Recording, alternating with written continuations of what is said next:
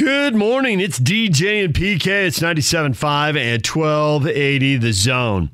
All right. We are getting closer and closer. Friday night football. BYU and Utah State, plus week eight of the high school season, obviously. There will be plenty of football on Friday. But the BYU Utah State game, really intriguing, with the Aggies off to a 3 and 1 start that really nobody saw coming. Uh, with Blake Anderson, it seemed like there was so much work to do after that one win season they had last year. If they come flying out with three wins and then boom, drop a tire into the first pothole of the year. Everybody's bouncing around inside the car. How do they bounce back from that Boise State game? And for BYU, well, the Cougars 4 0. Got to change quarterbacks. Doesn't seem to be a big deal. They're throwing touchdown passes. They're lighting it up is 5 0 in the cards. They're ranked 13th in the country. Here is BYU wide receiver Neil Pau'u as BYU gets ready for the trip to Logan to face Utah State. Neil, we've talked about the leadership side before, and, you know, it's a team game. All three phases have to work together. And when you have one that, you know, has a little bit rougher half like the defense did last week. It's a team thing to make sure everybody's together. It sounded like after the game that everybody felt that. What has to happen to maintain that and make sure the team's always that way, no matter what happens uh, on the field? Um, I think it's probably accountability during the week, uh, making sure that everyone's on the right page and uh, not taking the team for granted. Um, I think when we jumped out to 21 0 lead, we just kind of expected that they'd go away um, and that we just kind of walk away with it. But they fought, they showed some heart, and they fought and stuff, and um, we're just thankful to just be four zero. You guys did have a lot of success offensively, Neil, and, and that had to be fun. I mean, you didn't get as many possessions, but when you score touchdowns in what five of eight possessions, and the last one you kneel it out at the end, you, that, you know, isn't that about what you hope for as an offense? Yeah, exactly. We wish that we would have had the ball a little more in the second half, um, but we were able just to put it away with another uh, drive to kind of put the game away, like we did with Utah and Arizona State. We needed one of those tough drives to run out the clock and uh, put our team in the best position to win, and we definitely did that. Jay, go ahead. Hey Neil, where does uh, Utah State rank on uh, kind of your list of rivals at BYU? Um, I don't know. I'd, a rival, I guess, to BYU fans. I've never seen um, Utah State as a rival. I know that we there's the wagon wheel and stuff, but I've only played them once. I didn't play them the, the last time that we won it because um, I was suspended. So I mean, I just see them as another team. Um, we saw Utah as another team, so that's what we're going to do it as. As far as playing in front of a hostile crowd for probably the first time in almost two years, how are you guys approaching that? We're excited. Um, we're excited. You know, as awesome as LaVell has been the past two weeks with how loud it's been, it's been really loud. Um, we're excited just for the challenge to play away, to kind of hear the booze. Uh, I know a lot of athletes get up for that uh, when they hear booze and they hear taunting. And Utah State definitely is hostile. So um, I think we'll be more than capable with, with coming out with a W. And as long as we just keep our composure and stuff, I think everything uh, should should run smoothly. Uh, Norma, you have a question? Yeah. Neil, can you talk to us about the offensive line and just how important they've been to the success this year and just sort of evaluate them through the first four games? Uh, they've been the reason why we won. Um, I know a lot of the offensive and defensive line, they don't get a lot of uh, picks and um, posts like some of the skills uh, do on offensive defense, but that's where games are won. And they are won. Um, literally because of them. You saw Arizona State and Utah, we couldn't get the passing game as as uh, or we couldn't get it going as we did this past Saturday. Um, so we were able to run the ball and find certain lanes. Tyler was able to hit, and that's all created because of them. So I know this past uh, Saturday they took a lot of pictures of the big fellas, and the big fellas were able to post it on their Instagrams and stuff, and, and feel the love as well. So um, yeah, and just for you personally, do you have like any, I don't know, just like a certain play that maybe we may not have noticed where an offensive lineman really helped you to be able to succeed? Um, I think if we catch a pass, I think every time we catch a pass, that means that the quarterback's getting enough time to throw it. Um, so I think I'll look at that as any type of play. We've got time for one more question. Uh, Mitch, you want to go ahead? Yeah, Neil. Uh, you know, earlier today, uh, your, coach uh, Aaron Roderick uh, commended you for how hard you practice, uh, saying that you're one of the hardest working uh, guys he's seen in, in practice before. Where does that come from? What makes you just you know buy into the grind and, and, work as hard as you can every single day?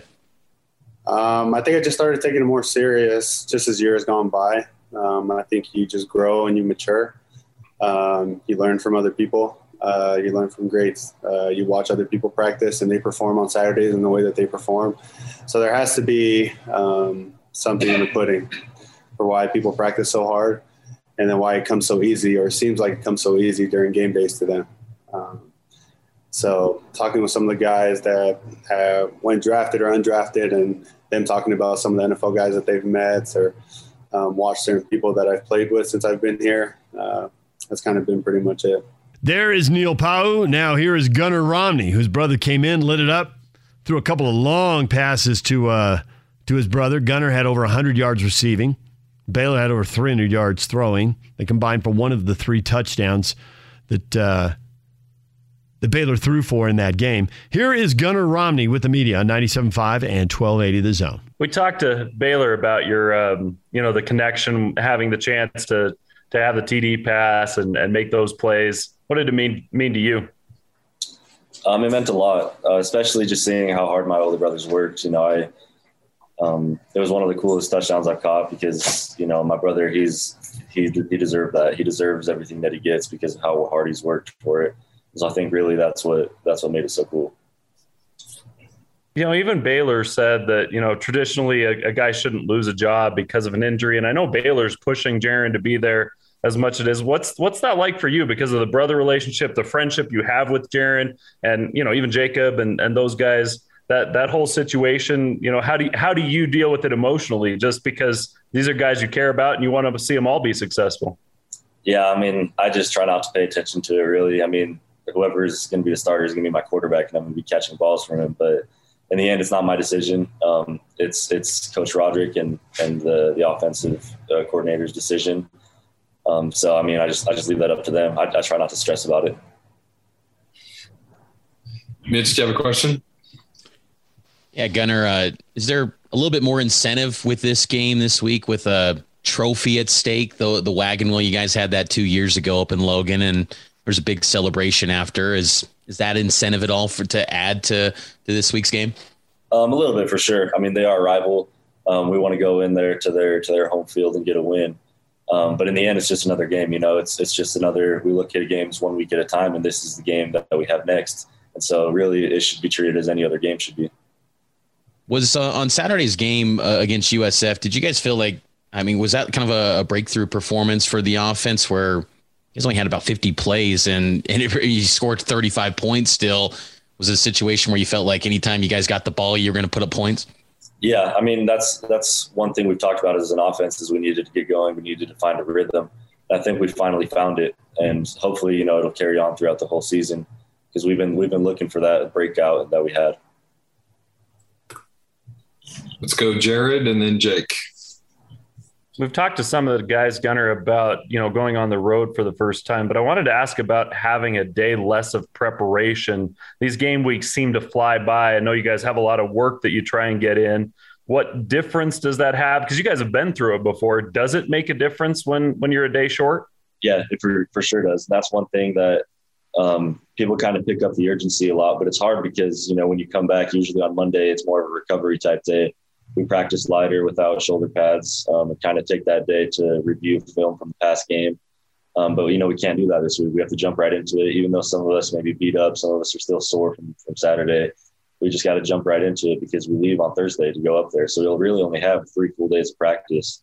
Um, so we got to jump on that immediately, and um, it does add urgency and it, it it takes away some time of preparation. So we just have to to use the time that we have um, because it's more valuable. And I don't know how much you've looked at, but what have you seen from Utah State's defense so far? Um, I really haven't looked at them too much yet. That's that's what um, today's for. But you know, they're a solid defense. They're uh, they're very very much improved from the last time we played them, and so we got to go in and just have the mentality that you know they're going to be a great team, and, and we got to play our best to beat them. Go ahead, Jake. Yeah, Gunnar, I, I know we've asked you this question in the past, especially when you and Baylor played together before, but how cool is it to have your brother throwing passes to you? No, it's an awesome experience. Um, you know, sometimes I forget that, uh, you know, playing Division One football is is not a lot of good people get to do that, and then especially with my brother here, um, you know, there's been only a handful of people. We have a couple other brothers on the team, but no quarterback receiver connections that I can think of. Um, and so it's it's it's a really cool experience. And sometimes I forget about how unique this experience is that we're going through. Um, looks like we got a last question from Sean Walker. Gunnar, I'll make this one really quick, but uh, you talked about the wagon wheel, and I, I think it's one of the coolest and maybe most underrated trophies in college football, whether this is a rivalry game or not. Um, you, I, I think you've been able to lift up that that wheel one maybe once before in your career. How heavy is that thing? Um, yeah, you're not lifting it up by yourself. That's for sure. It's it's pretty it's pretty stocky. Um, but I'm you know hopefully looking forward to, to, lifting it up again with a couple of my teammates this weekend. All right, there are the Cougars, Neil Pau'u and Gunnar Romney to get things started. When we come back, PK and I talking football with Riley Jensen. You know, it's an interesting thing with the uh, the BYU Cougars going up to Logan, the Cache Valley, Utah State's backyard. It's got a lot of BYU fans in it. Leaves a little tension in the rivalry. Riley will get to that. And also to uh, evaluating the two quarterbacks at BYU and at Utah State and how things are going to work out going forward. Both those schools like they look like they've got two good quarterbacks. And also, uh, Riley, you know, has a background um, in psychology. That people call him the mental performance coach. And what would he do if he were working with the University of Utah, going through a second tragedy, a second member of that football team killed in a nine month span? in gun violence, and it is uh, it is just brutal. And uh, Riley's thoughts on that. We'll get to all of that next. Stay with us. It's game week for the Aggies, and the Zone Sports Network is getting you ready for kickoff. The Aggies welcome in BYU to Maverik Stadium for another chapter in their long rivalry with the Cougars. Listen all week for your chance to win tickets to the game and then catch all the play by play action, beginning with the Aggie pregame show Friday at 6 on 1280 AM, with the postgame show immediately following the game. From Monday morning to all the play by play action, nobody brings you better coverage of Aggie football than 97.5 1280 The Zone and the Zone Sports Network. DJ PK, it's 97.5 and 1280 The Zone. Riley Jensen, our college football insider, joins us now on the Smart Rain guest line. Best of State Award winner Smart Rain is having an end of season sale on the irrigation smart controller. Save 50% off each smart controller purchased. Offer available to all commercial property zone listeners. Visit smartrain.net to schedule a demo today. Riley, good morning. Good morning, fellas. What's going on? Many things are happening. We'll start with the sports and the hardcore football first. We'll get to fan behavior later. Are your Aggies ready to bounce back after that three point offensive debacle against the Broncos? So many yards, so few points. Or level of competition has gone up. The first three games are bound to look different than the next two because of the quality of opponents in uh, games four and five. Well, you certainly hope that they'll bounce back from the way that they played on Saturday. Um, I don't know if it was a 10 o'clock in the morning start. I'm sure that they have plenty of excuses for, you know, why they weren't able to move the ball offensively because for the most part in the first three games they've been able to move it. Um, I think the silver lining for Utah State right now is that South Florida was able to move the ball. They were able to move it around with a with a mobile quarterback, which I think Peasley brings to the table. You know, I don't know I don't know exactly what they're going to do with Logan Bonner and Peasley and how they're going to use that combination, or if if if Bonner's totally healthy. But I think Peasley brings some things to the table that the quarterback in South Florida brought last week, and I think that they'll probably probably try and exploit some of those things. Because I'll tell you what, when Peasley gets out in the open field, it, it's pretty impressive how how well he can run the ball. Now, eh, on the flip side, you you, you go to BYU and you go, yeah, we're going to take the exact game plan that Boise State used. We're going to implement that, and we're going to lean on Utah State. We're going to be physical with them, and we're going to we're going to not turn the ball over and, and, and go after them. So I, I actually anticipate that both teams will play a little bit better with the exception of the first quarter. I think it'll just be a little bit of like filling each other out, figuring out what they're going to do. And then, then I think it'll be a fun football game to watch. So you're calling it. Blake Anderson needs to start Peasley, huh? No, that's you know, you know, PK. No, no, don't listen.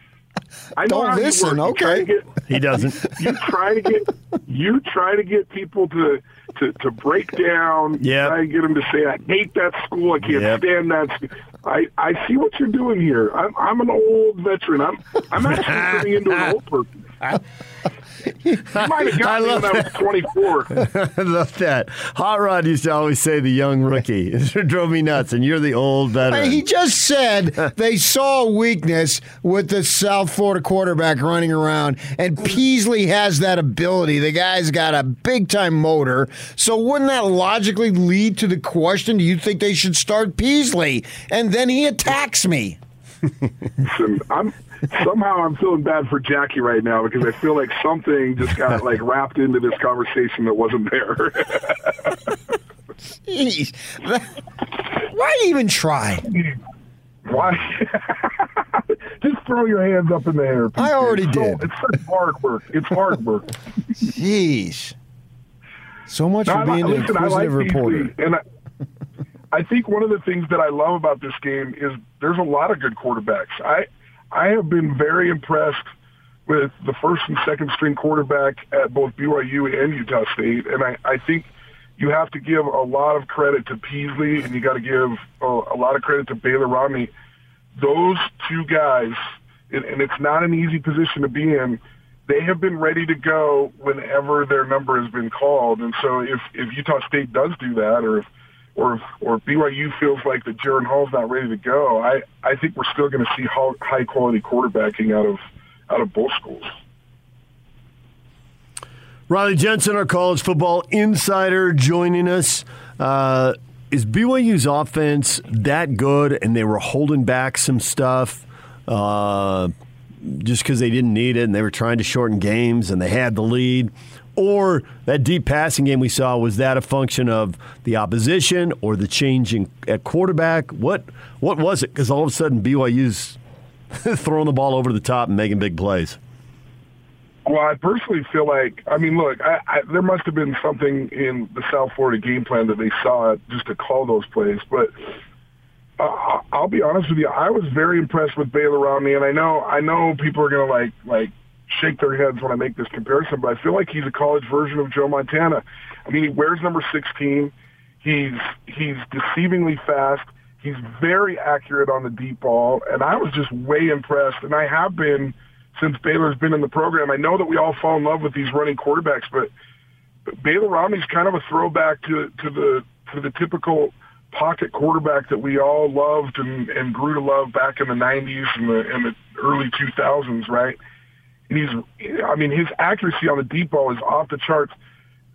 Just let me give you an example here. When when I when I coached and when I played, I really felt like I needed to be up in the 70 to 80 to 90 percent on all these short balls, right? So these quick hitches, these little bubble screens, and we didn't do as much of that when I was playing as when I was coaching, right? But I wanted my quarterbacks to be at an extremely high percentage on those, so that we could get defenses to scoot up a little bit, scoot up a little bit, scoot up a little bit.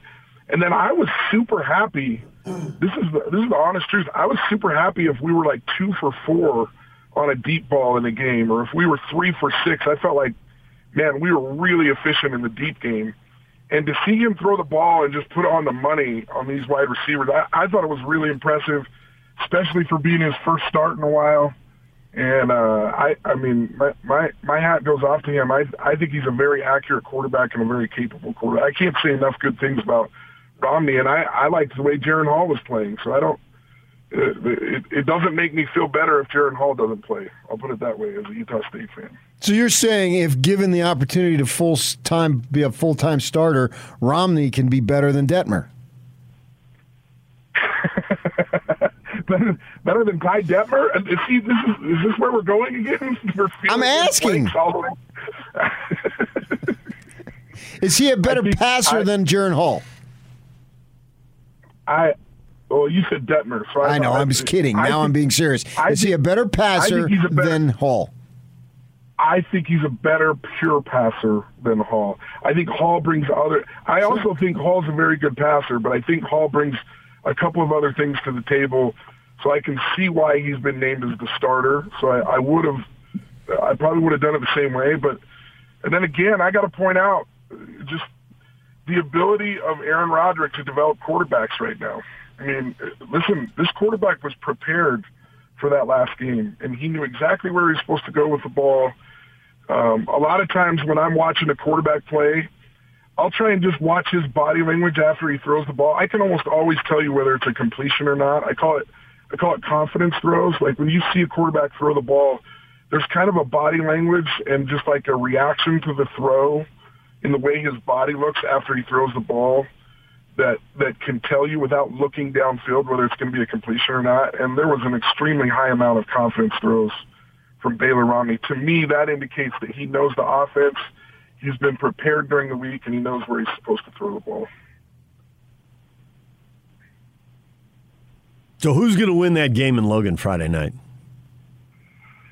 So uh, I've been thinking a lot about this as I'm, uh, you know, knowing that I was going to come on this phone call. I think it is really, really important for BYU to kind of like out BYU Utah State. Like they need to be the physical team. I think James Empey and the boys up front, they really need to lean on Utah State early. They need to they need to get a couple of scores early to give Utah State some doubt.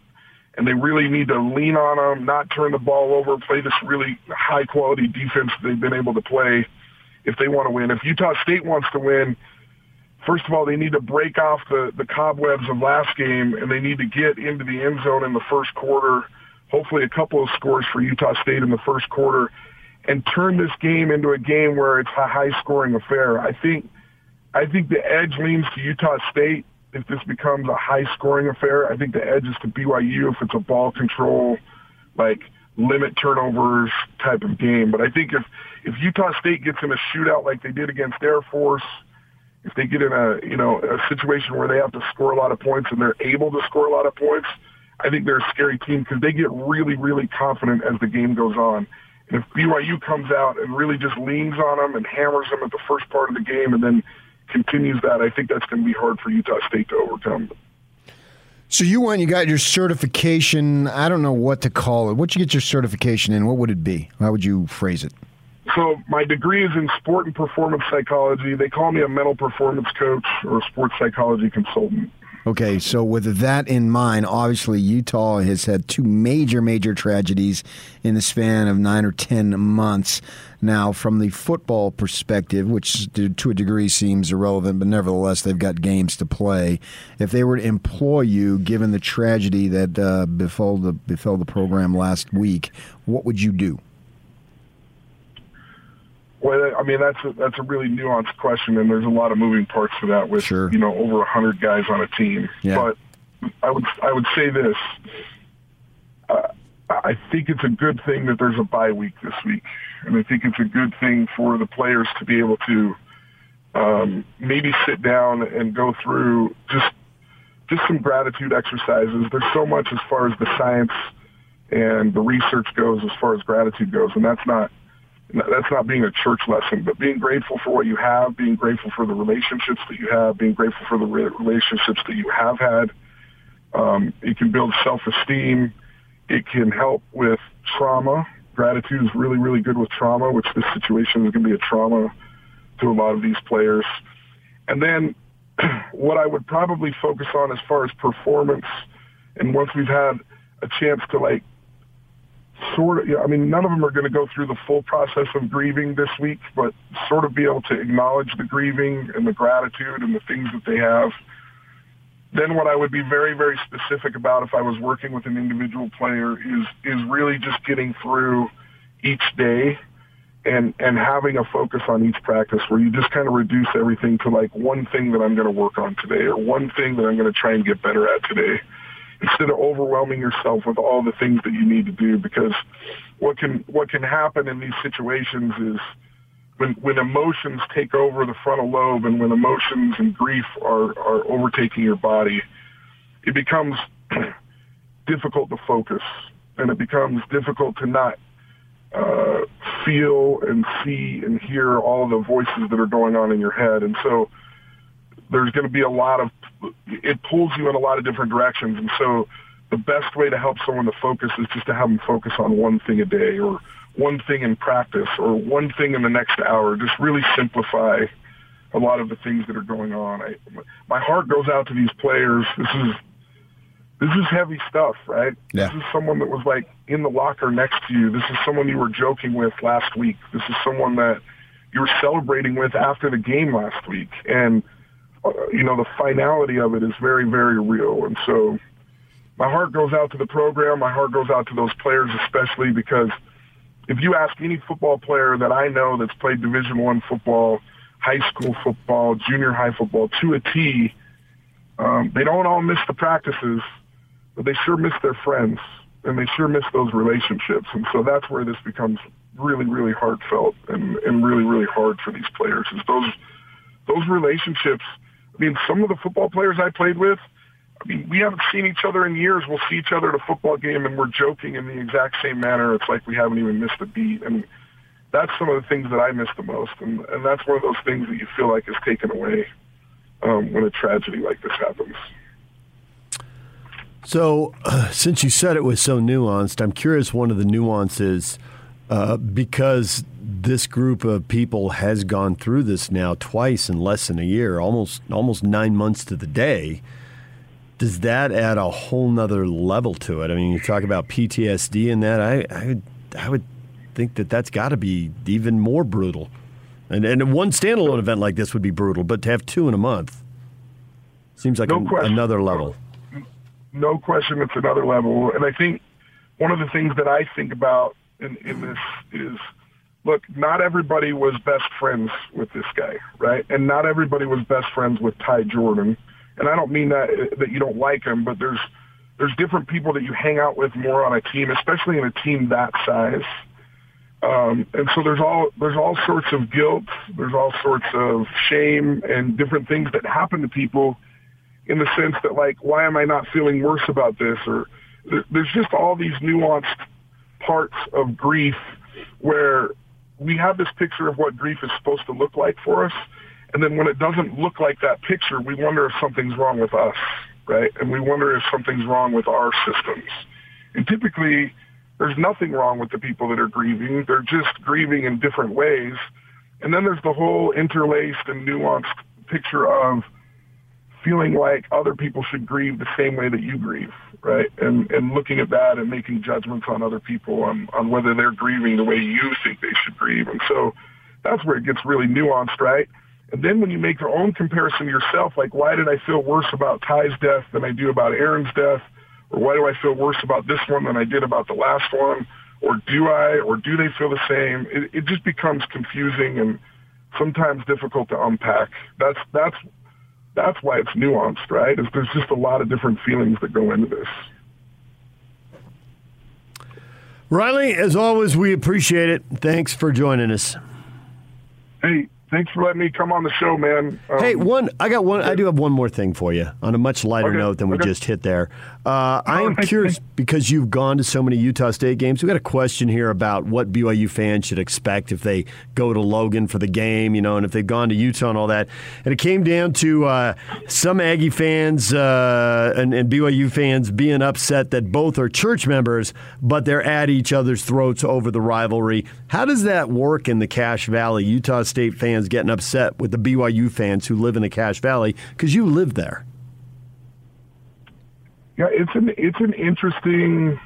I mean, you have to remember, you know, uh, just I grew up not far from the campus. I mean, I was like three or four blocks from the campus in Logan, and then um, I moved to Salt Lake when I was 14. But I mean, there's professors, there's there's people who are members of the Mormon Church who graduated from BYU or right there in the Cache Valley, and it is it is a little bit of a source of contention. There is some there is some resentment in Cache Valley for people who live in Logan that are BYU fans. There, there, there's, it's palpable. And I remember I remember just knowing as a young kid who the BYU fans were in the neighborhood that lived in Logan, and it was like, huh, I wonder why why do they do that, you know?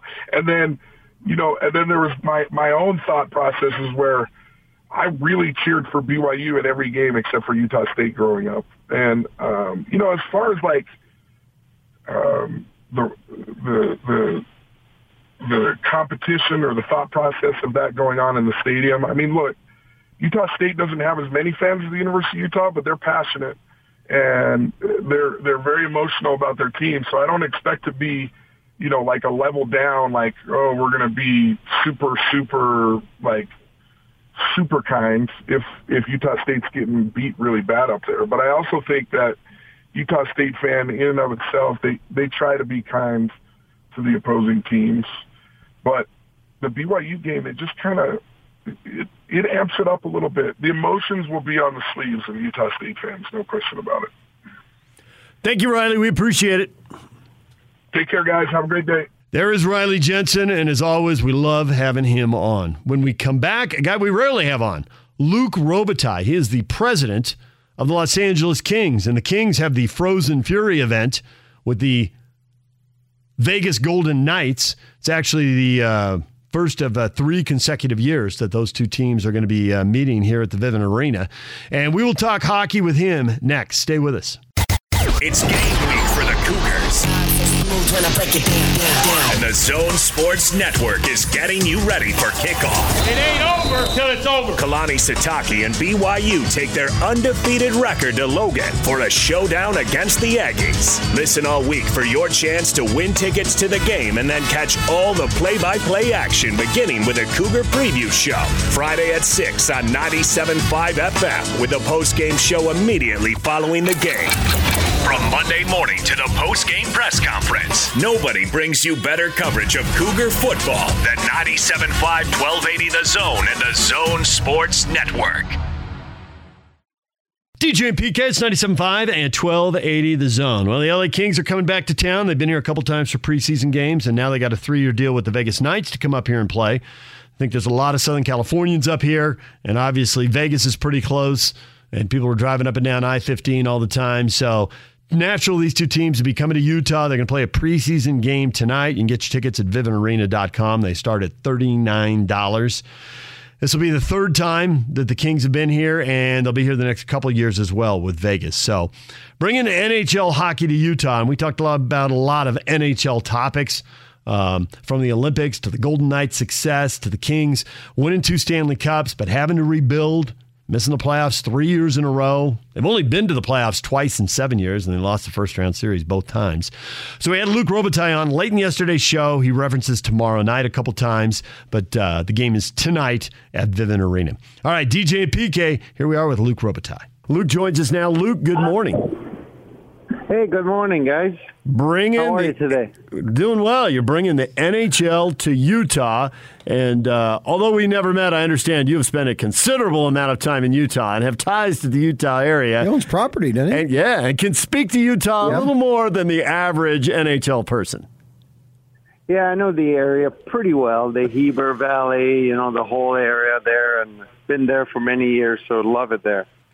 So, Wasatch or Ledges or Promontory, where do you play? Uh, well, I played them all. I played them all. Not well, and I visited like all the sides, side to side. so I got to share a little funny story with you. I was I used to work for the South Bay Daily Breeze, based out of Torrance in the '90s, and uh, and we played uh, I played softball, and the Kings had a team. Jim Fox was on the team, and we always used to like to beat them over there at Wilson Park in Torrance. But uh, so I worked in the sports department. And I think it was the year that you guys went to the uh, the Stanley Cup Finals. Was that '93? So we had our Yeah, hockey. 93. Yeah, our hockey guy wrote a big feature on you, and we had the headline. And the, the headline, the guys on the desk wrote the headline Luke of the Draw was kind of a play on your name. But some dumb editor changed it to Luck of the Draw, and it really ticked off the guy who wrote the headline and the guy who wrote the story. I'm sure you don't remember it, but that's one thing that I remember from the 90s for Luke Robitaille. Every time I hear the phrase Luck luck of the draw, I think of Luke Robitaille and how the editor changed that headline. So, do you think he brought in bad luck to our organization? by doing that, it sure sounds like it. I don't know. I know you haven't been in the playoffs. I think for three years. So what what is the level of optimism going into this season? Uh, for us, uh, you know, in, in the NHL, having a hard cap, it's uh, we had a really good run in uh, you know around 2011 till about 2015, 16, and then uh, we just had to rebuild our team. We had to uh, to just go back to the draft and so forth. So we've been kind of loading up the last two three years. We have number one pool of prospect coming into our organization. So we're excited. This is the first year that we said, okay, we're turning the page. We're done with the rebuild. So we signed a couple free agents this summer. We made a trade, and uh, so our guys, our veterans, are excited because we're getting in some new fresh blood coming in. We've had the number two overall last year drafted uh, in Quinton Byfield. And uh, so we're excited. This is like our time for us to turn the page into getting back into being competitive. It's not like the NBA where you could get two guys and then Yeah. you co- co- you're competitive, and then the third guy you're pretty much sure to be in the top four or five. Right. It's a little harder. But I, do think in all the salary cap leagues that there has to be a certain understanding, and baseball, you set that aside because they're not capped, but in the salary cap leagues, a certain understanding that you go for it for a while, and you guys won it all. You yeah. hoisted the cup in 2012 and 2014, and the year in between you were in the conference final. And is it, but from the fan perspective and also inside the organization, the good times are good. Now you've only played two playoff series in seven years and you lost them both. But it's the salary cap and there are cycles. Is it worth it or the downtime's so bad you're like, oh man, this is killing me? Or, or can you kind of convince yourself, hey, the uptimes are worth it and we're rebuilding, it's okay?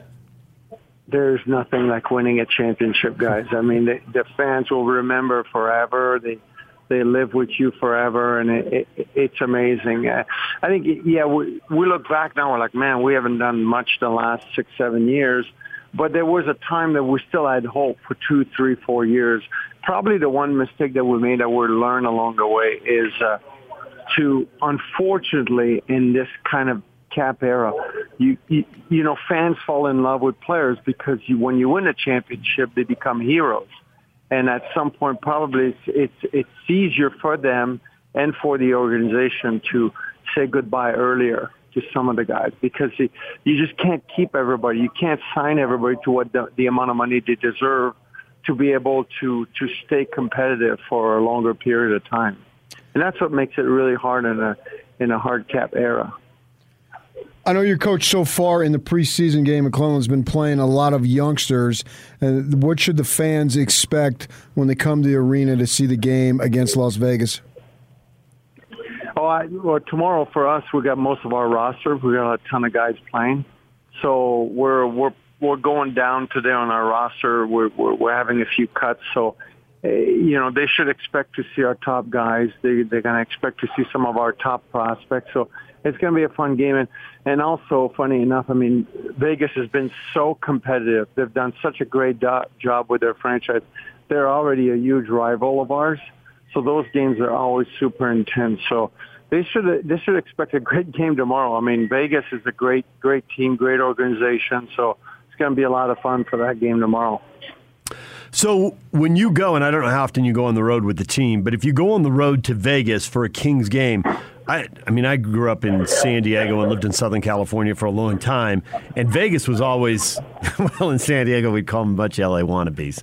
to be honest, they were a bunch of LA wannabes. So I assume you still have a Kings fan base there. There's certainly transplants there. So is it like a 70-30 crowd when you go to Vegas, or is it is it all Golden Oh. Knights and you don't hear Kings fans? Oh no! I mean, it, it's amazing. You're right. We played there, you know, preseason games for about 15 years straight, and we get our fans to come down. We had a huge base.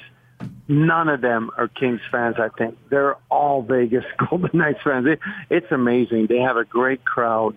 They support them. They follow them. There'll probably be quite a few of them tomorrow.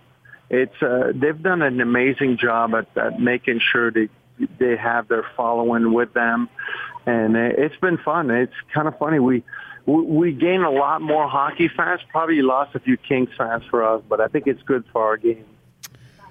Yeah, up here too, and getting exposure to NHL right here in our city, so the fans don't have to travel out of state. They can get it right here by coming into downtown. This is the third time that the Kings have been playing here since uh, 2018.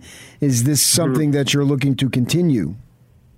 Yeah, yeah, we've been talking with the folks at Vivint Arena with the the Jazz folk. They've been they've been tremendous partners. We're really happy, and uh, we know we're coming back for the next couple of years. But we'd love to keep that going. It's just been a lot of fun, and I think the game with Vegas makes it a lot of fun too. That both teams are pretty close, so it's. Uh, I'm looking forward to seeing tomorrow's tomorrow night's crowd.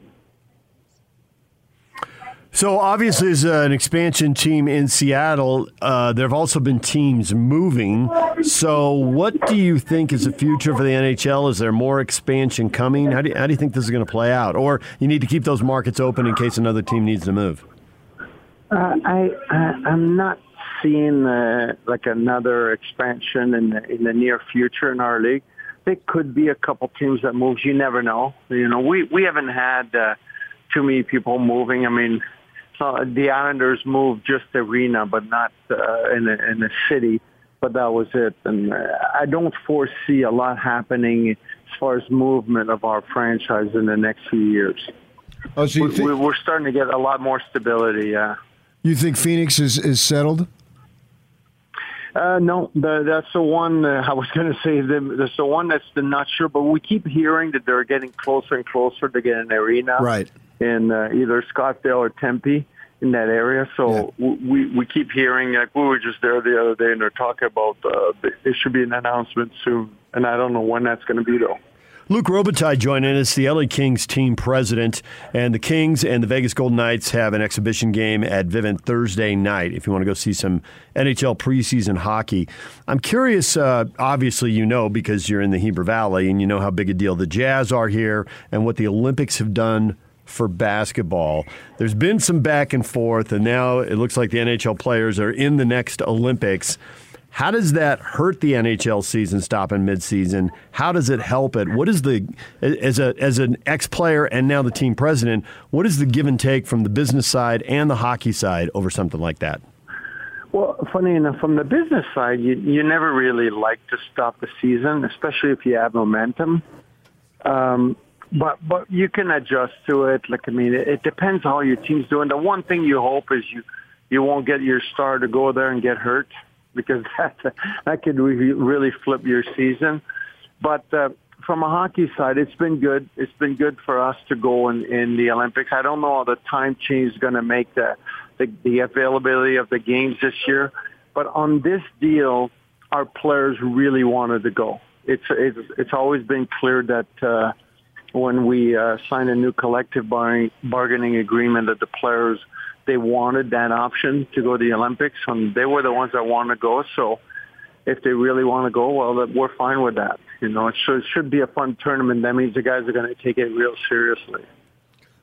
So I'm down in Vegas a lot for, for personal reasons, and the amount of uh, popularity that the kind, wait a minute. What kind of personal? Nothing to do with gambling. no, no- nothing more family, Okay. more family issues, uh, uh, uh, or circumstances, not issues, but circumstances. Uh, so it's all clean. It's all above board. I promise you. Okay, good. okay, good. And so, with that in mind, I mean, I have seen the popularity of the Knights just explode. And it's, it's really incredible. It's been a smashing success. And of course, they've had a lot of success on the ice very quickly. And you've already alluded to it. And for an expansion team and all that, what do you think has been some of the reasons for them to be able to hit the ground running to find success as far as a competitive team? Well, it, it's uh, you know the, the competitiveness of it. Like first of all, their GM at the time, George McPhee, and now Kelly McCrimmon, they've done a tremendous job. They were very strategic. Like our expansion draft changed, so that you were for sure they were going to get a good player from each team. So they took full advantage of it. Some teams wanted to keep some players, so they made trade. They gave extra picks and so so forth. So they got a lot of assets to start with, and they made sure they took full advantage of it. And then The other thing regarding the city itself is when they started, if you remember, there I think it was like a week and a half before their opener, there was the unfortunate event, the shooting there Yeah. in Vegas. Yeah. And it was horrible. So no, we didn't know if the season was going to start at the time and so forth. The one thing about hockey players is they they do a lot off the ice. They give a lot. Guys, like the hockey players are known to be good guys and so forth. So no one knew any of those players, but everybody, they, they threw a jersey on all of them and they visited everyone in each hospital in the city. And I think that had a huge impact. It gave, whether you could call it hope or they got to talk with some of the people that were, you know, in, in, in tough condition. They got to talk to the, uh, the first responders and so forth. And then right away it seemed to have an impact that people understood in Vegas that when you have a team, they can make a difference. They started raising money for people and so forth. And they, I don't know if you guys saw the opening night, but they had like uh, all first responders coming on the ice with Right. each player when they when they announced them, and it, it just had this impact. And then to make matters even better for them, I think they won four, out of 41 games at home. They won 32 that year, some some crazy number like that. And it was absolutely amazing. You know, they they just seemed like they couldn't lose. They had that momentum, and they just right away catapulted the, the whole franchise. It was amazing. Luke Robitaille joining us, uh, LA Kings team president. How, uh, quote unquote, back to normal is the NHL going to be? Obviously, with the pandemic, everything was scrambled. Canadian teams playing each other, didn't have the traditional uh, divisions, and well, we could go on and on with all the differences. How, how close to normal is the NHL season going to be? Eh, well, the season will be there, but it's not. You know, our normal now is different. You know, we got to wear masks. And people, you check vaccination, you check tests, and so forth. It's not quite what it used to be, but we're starting to get closer to normal, where fans are going to be accepted. I think 30 of out of 32 buildings will have 100% fans in our league. So at least that's going to happen. So from that standpoint, our players are looking forward to having fans in the stands and some noise because last year it was it was really weird. Well, Luke, we appreciate you bringing a little hockey, a little event back to town, and uh, hopping on the air with us for a few minutes to talk about it. And uh, hopefully, we'll run into you on a golf course somewhere. Yeah, uh, hopefully I'll run into you there. Okay, I'll Okay. see you guys. We'll see some people tomorrow night. Thank you. There's Luke Robitaille joining us. The game is tonight. $39 tickets available at vivintarena.com for the Golden Knights and the Kings, LA and Vegas squaring off. When we come back, what is trending? All the headlines are next. Your day has just begun. But for DJ and PK, they're just hitting their stride. It's time for all your headlines from the night in sports as DJ and PK tell you what's trending. Are you ready? Ready. On 97.5 1280 The Zone and the Zone Sports Network. Hashtag NFL. There's not a quarterback battle right now. I mean, we're going with our starting quarterback, who I think is playing very well. Um, happy that he is, so Trey is not thrown into any situations he has to do too early. Um, if he ever is thrown into that, then I know Trey will deal with that and he'll get better as it goes. But that's not. We have a luxury where we don't have to do that yet to Trey or to our team. So uh, hopefully we won't have to.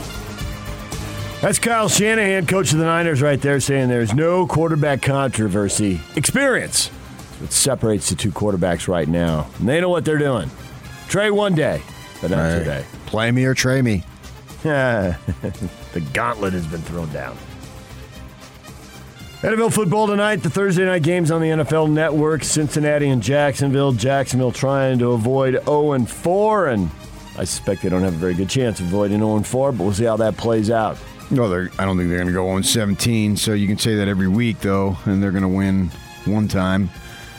Uh, if they lose tonight, I think it matches or maybe even exceeds the number of losses Trevor Lawrence had in college and high school combined. Correct.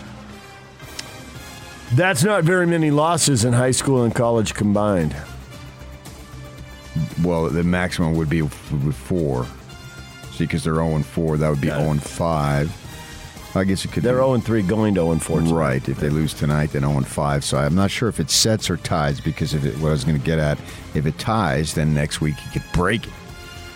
which would suck. But that was somewhat predictable. There was no way, whether they went 0 and 4 or whatnot, there was no way they were going. Uh, what do they have? 17 games now. There's no way they were going 12 and seven or so. What, what would equal 17? Help me out. 12 and five. They were, he was going to set the record. He was going to lose more games this year than he was going to. It was just going to. Yeah, this is a bad team. Yeah. And one number one draft pick isn't changing that. No, uh, but uh, yeah, I got to change it over time. Hit on a bunch of draft picks, and then a bunch more draft picks, and We've seen NFL teams get better, but not this better. You know, the Jets and the Jags were doomed. yeah. We see teams go from worst to first, but not these teams. Well, not this bad. Right. You know, if you can find a way to get six, seven wins, then I think you have something to work with going forward in the next season. Patriots running back James White out for the year, right hip injury. He is all done for the one and two Patriots. Tom Brady telling reporters, excuse me, not Tom Brady. Who? This will be mhm. Bill Belichick telling reporters ahead of his team's game against Tom Brady and the Bucs. that Nothing Tom does surprises me. He's a great player, works hard, takes care of himself. He's talked about playing until 50. If anybody can do it, he probably can. He's had an unbelievable career. There's not enough superlatives and adjectives to compliment him on everything he's achieved and continues to achieve. It's unbelievably Nothing. impressive. So if he returns a kickoff 100 yards, hey, they're trying a 67 yard field goal. Tom, get out there, see if you can take it back 109 yards. come on, nothing. He's got to say that. He's got to downplay it, so kill him with compliments. Yep. Try to diffuse any anything going into this game. This is the biggest uh, reunion, separation, come together on opposite teams ever in the history of that sort of thing. There's never been a more prominent player playing against his former team in the history of the NFL. And you'll think and you'll fail. Well, the one that comes to mind is Doesn't matter. Uh, can- okay, you have a thousand come to mind. Joe Montana and the Chiefs played Steve Young and the Niners like the third game he was in Kansas City. Yeah, but And that, the that- Chiefs won. That had no controversy. Steve Young dropped a. Okay, don't go into memory bank and tell us what a no, na, uh, nerd you are.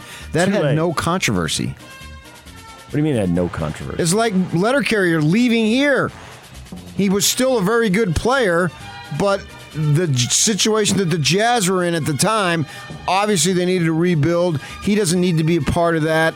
It was a legendary, the most legendary guy of the franchise going to another team, and everybody understood. Well, and with the Niners and Chiefs, you knew you had a superstar quarterback who had to start playing because Joe was running out of time.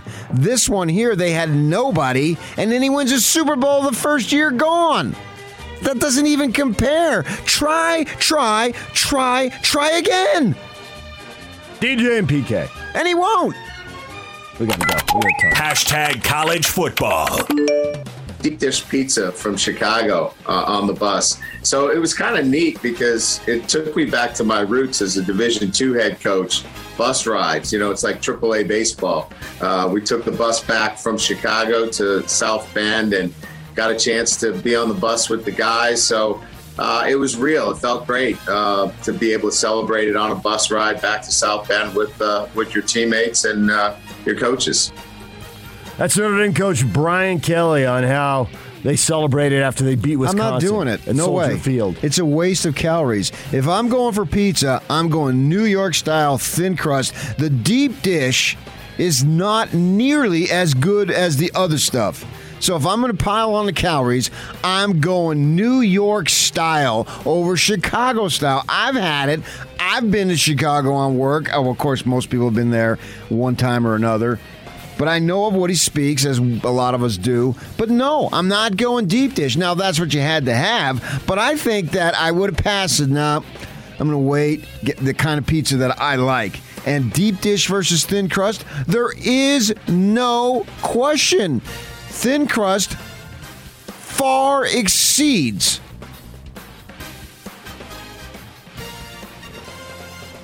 I didn't grow Deep up with dish. the deep dish stuff, and when I try to eat it, I make a tremendous mess out of that stuff. Why? Just eat it. Use a fork then. Maybe it's too deep in the was gonna dish say- and there's stuff just falling all over the The place. fork is your best friend with those yeah. pies. Then you just eat it and you're good to go. Pizza wasn't made to be eaten with a fork.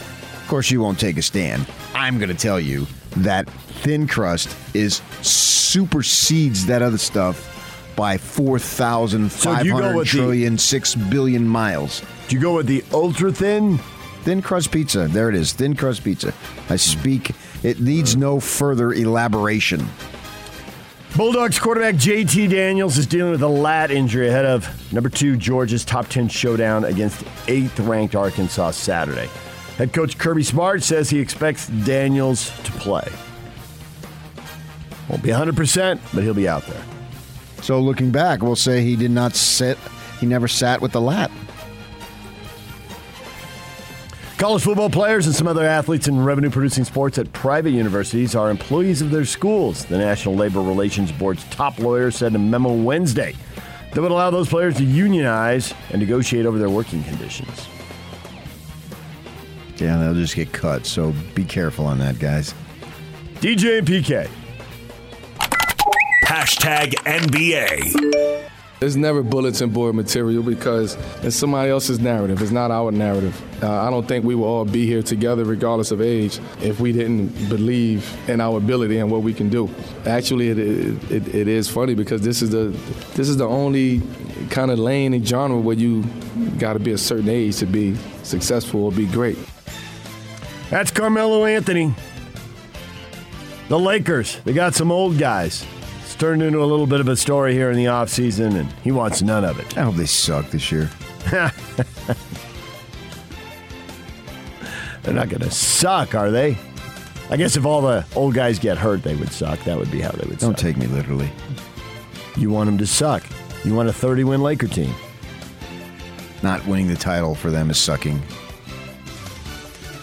Some replay out of bounds violations in the final two minutes of regulation or overtime of NBA games this season will be initiated by a coach's challenge rather than by referees. NBA Board of Governors approved the change on a one year trial basis. Previously, coaches could not challenge an out of bounds ruling within the final two minutes. Well, Bob Seger had a song going to Kathmandu. I need he should he should update it. And we're going to Secaucus. They go to Secaucus more times than you go to the buffet. That's ridiculous. I've been to Secaucus. You too haven't been to Secaucus. I've been to Secaucus. I sent you photographical evidence that I've been to Secaucus. And I'm tired of going to Secaucus at the end of NBA games. How many more times can you say Secaucus? Uh, How many more times are we going to hear Bowler Jack saying it? We're going to Secaucus. Well, we got, let's see, 82 regular season games. Right. We probably got it Monday in the first preseason game. I don't know if Secaucus will be open then. I hope not. But they go to Secaucus all the I mean, too many times of going to Secaucus. Get on with it already. What's the second most famous thing about Secaucus? I mean, the first is NBA reviews. What is the second? Obviously, you idiot, thin crust pizza. Ha! You're welcome. Going back to our previous bit. That's right there. It's like two minutes away from New York City. DJ and PK. Hashtag Major League Baseball. The 1 0. There's a swing and a high fly ball out to straightaway center field. Wade back at the track, gets to the wall. It's out of here! It's gone! Great stuff. Fly ball, right field. Myers going back to the wall. It is gone!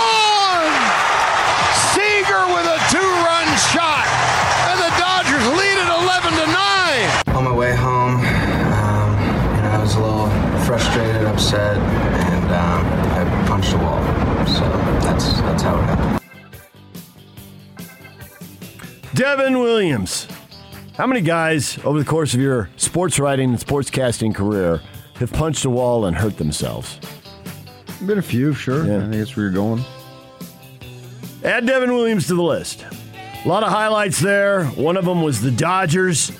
Charlie Steiner stunned and amazed that after blowing a four zip lead in the first inning and trailing 9 5, the Dodgers were able to come back and win it 11 to 9 over the Padres. They're in a race to win that division with the Giants. The Giants won. They needed to keep pace. They were down big, but they got one in the seventh and five in the eighth, and they come all the way back and win it with four home runs in the eighth inning. Look at that go. Giants beat the Dodgers. A sacrifice fly is the difference. they- Giants beat the Diamondbacks. Excuse me. Giants beat the Diamondbacks. Sacrifice fly is the difference. As they hold the D backs to four hits and a one I think they're win. 16 and 2 against the D backs. So this is the D backs' way of getting back at the Dodgers. They can't do it competitively, so we'll roll over and play dead against the Giants. So we're down to four days left in the season now, and the Giants are. Well, if you count today. Yes, I do count today. You should. Four days left in the season, and the Giants are a game and a half up. Diamondbacks are in San Francisco again tonight. San Diego's in LA again tonight. So there you go, as that race continues. The Cardinals, we were talking about this yesterday. They won 17 in a row, but they've clinched the wild card, nothing to play for, and the streak ends immediately. Brewers win 4 zip. Shut them out. So the streak ends there. Blue Jays beat the Yankees 6 to 5. Red Sox shut out the Orioles 6 zip. So the AL wild card race gets a little tighter there. Big win for the Red Sox, who had dropped back a little bit from the Yankees. But the battle continues. And the Mariners beat the Athletics 4 to 2, so Oakland's out. Seattle still has a shot, but they got work to do. Bees lost to Tacoma 4 0. Game two in the series tonight at 8. Listen on the zone beginning at 7.50. DJ and PK. Hashtag RSL. He's looking for Kreilach. Top for Anderson Julio. Anderson Julio. Oh, good touch to separate from the defenders. What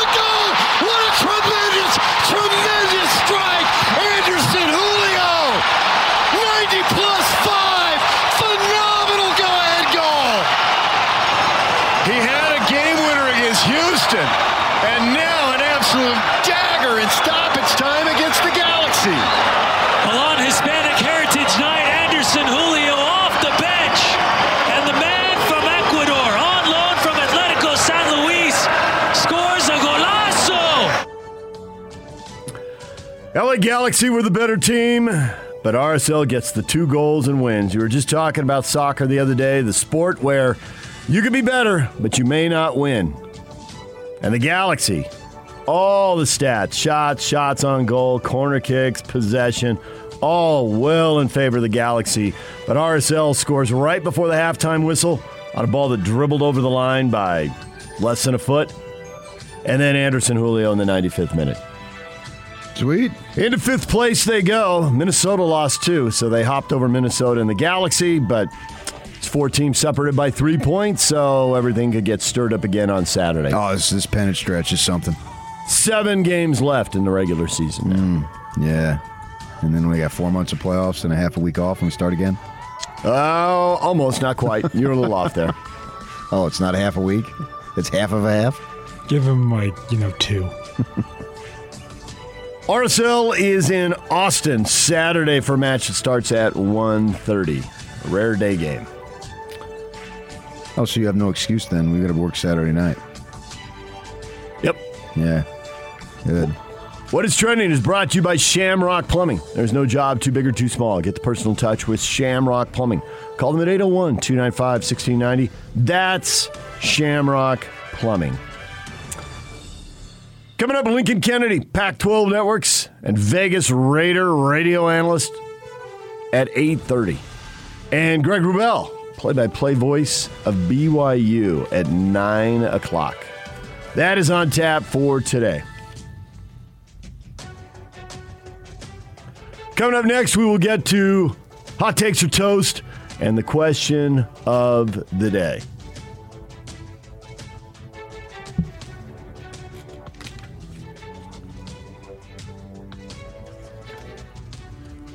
Dr. Justin Johnson joining us now from Premier Wave. Doctor, how are you? Doing. So, what sets you apart from other ED clinics at Premier Wave? Well, we have the uh, best equipment available. There's a new um, acoustic wave machine that just got FDA approved that was approved specifically to help with uh, improvement in returning vascular function and also tissue remodeling, which is at the root causes of ED. And it's the only machine that was specifically um, made and specifically designed for erectile dysfunction. It's twice as effective, penetrates five times as deep. And then the other thing that sets us apart is we're doctor owned, doctor operated. We're one of the premier partners for this this machine. There's only six in the whole world, and we have one of them. And we have a really well trained staff, and we've thought through every every process to make it comfortable for the patients. Who's the best candidate for this treatment?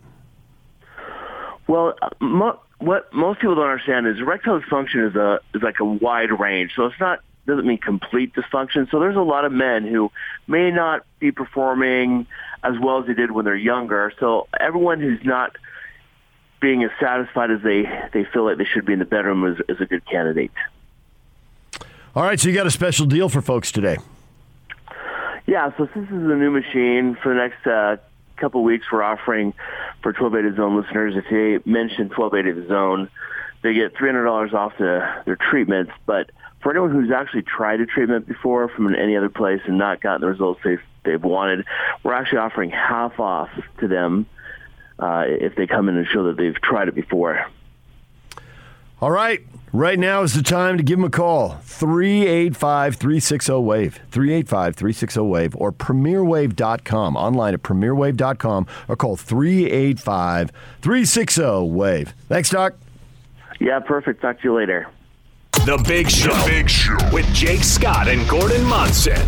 The radio voice of the Utah Jazz, the one and only David Locke. Everywhere I go, what do you think of Rudy Gay and Jared Butler? And I was like, I think about Hassan Whiteside. All those conversations about Butler and Trent Forrest and Eric Paschall. The one that slides my meter of where the Jazz are and who they are is Hassan Whiteside. We were horrendous defensively with Rudy off the floor last year. Like, we actually had a glaring statistical weakness defensively for 14 minutes a night, every night, on a team that was the best record in the NBA. If we're like above average or even good, because Hassan Whiteside is 7 1 with a 7 5 wingspan, Hassan Whiteside is good, lights out. Catch the Big Show weekdays from 2 to 7. Presented by Big O Tires, the team you trust. On 97.5 1280 The Zone and The Zone Sports Network. Hot Takes or Toast is brought to you by Utah Facial Plastics. Losing your hair? It's 2021, and you don't have to. Utah Facial Plastics Hair Restoration offers a range of cost cutting and cutting edge therapies to restore thick hair permanently. Just text hair to 801 960 3137 for 15% off any hair loss treatment or visit www.utahhairmd.com. Got a couple questions today. First one How acceptable is it to boo college athletes? Billy says, very. Aaron says, unacceptable. Nick says, very acceptable. That's a dichotomy of opinion, I tend to believe. A full turn of the pendulum there. It has swung all the way back and forth. Very acceptable to absolutely unacceptable. Joey says, Well, can we boo the poor coaching decisions that are then played out on the field by the players? That punt at the 38 yard line, unacceptable. Okay, obviously, when they line up to bunt, punt at the 38 yard line, and that's not a response to a player. It's a response to a coach who then harbors it the rest of his BYU career. I'm not naming names. that narrowed it down, though. That's part of what makes Bronco successful or made him successful at BYU, and he was very much successful at BYU. I'm not following him to the level, obviously, not even close at Virginia. I know they play Miami tonight, so I'll tune in, see how uh, what style earring he's wearing these days. Uh, but yeah, boo the coaches all you want. I have a real hard time booing players. Aaron says they're getting paid. They can deal with it. They're getting paid. Mm. David says for the NIL athletes, it's not only acceptable to boo them, but mandatory. If they're going to make a half million a year like a pro, they can get booed like a pro. So how do you know who's making a half million? I would It's venture to say no one in our state is making a half million dollars. Oh yeah, I would take the under on that. It's, uh, Easy. The under is zero. Yeah, I'd take you it. can't go below zero. I'd take so it. So there is no under. Zero. There's no under. The over under is one. I'll That's take the under. no, but the zero is the over. I just set the freaking over under at zero. Can you hear me? Pay attention. No. So I don't think that anybody's even close to that. I think that so far around here has been a big nothing. Guys getting a few bucks here and a few bucks there. What are you, old McDonald? Old McDonald had an NIL, E-I-E-I-O, and on that practice field. So I just have a hard time booing college kids. You know, when I was working many, many years as a grinder in the print journalism business, which is now obsolete, the print journalism, uh, including 14 glorious years at the Watchdog. I had a couple players call me out for mentioning their teammates by name when they screwed up. I took it to heart. Yeah. They made some mistakes, obviously, uh, but to call them out individually, they thought was uh, too much. And there's something to be said for that. I didn't blow it off when they uh, had that criticism toward me. You know, I tried to figure out ways to get the point across without directly assigning blame to a youngster who played at the college level. You can, you can boo all you want at the pro level, as far as I'm concerned. It's not anything I would do, but if you want to, that's fine.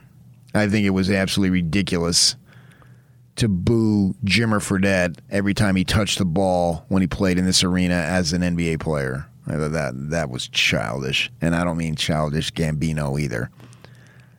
That was ridiculous. That made no sense to me.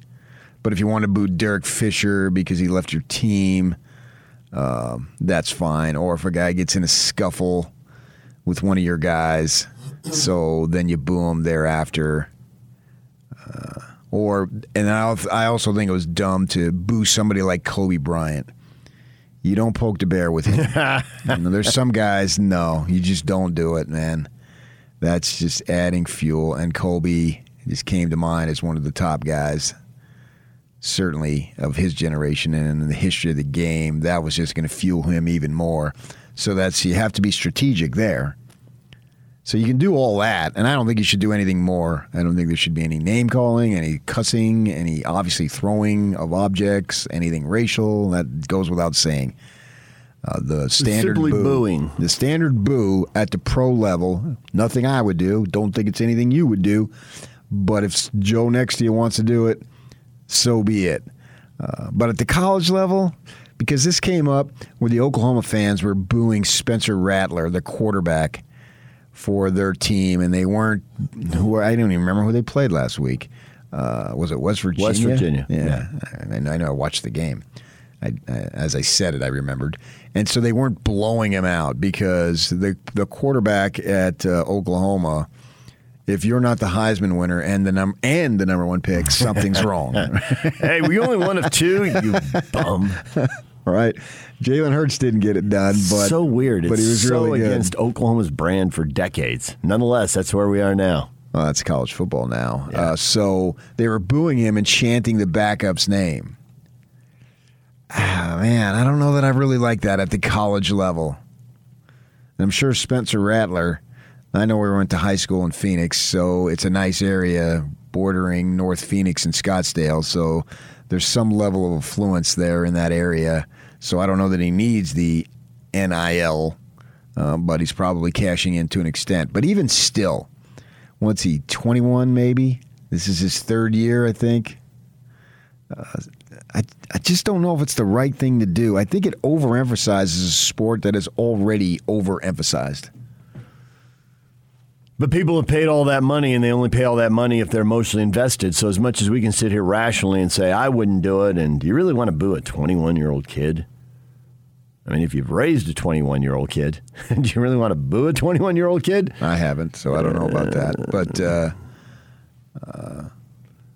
Yeah, if But that's people your are emotionally son, invested, So, and so what? Is that if that's your Yeah. son? What would you think? Well, you, you probably wouldn't like it.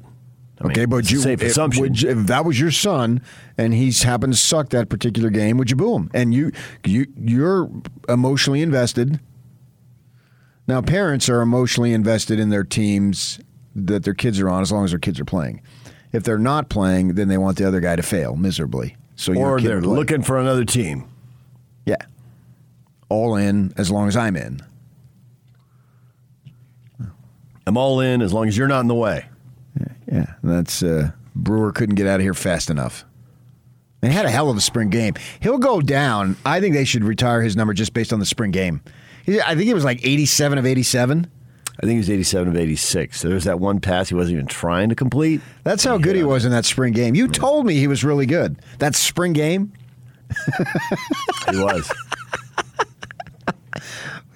Before you go on the air with these things, would you check with me? I'm not getting into it. People listen for us to get into it. That's part of the fun. You're contractually obligated now. All right, fine.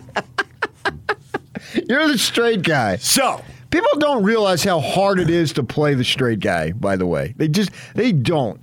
It it, it, it takes a talent. I can pop off and say anything anytime. Ah ha ha blah blah blah. But the straight guy, I actually think is harder. Well, then I should get paid more. Well, that's not up to me, but if it were, I would. Yeah, and you would.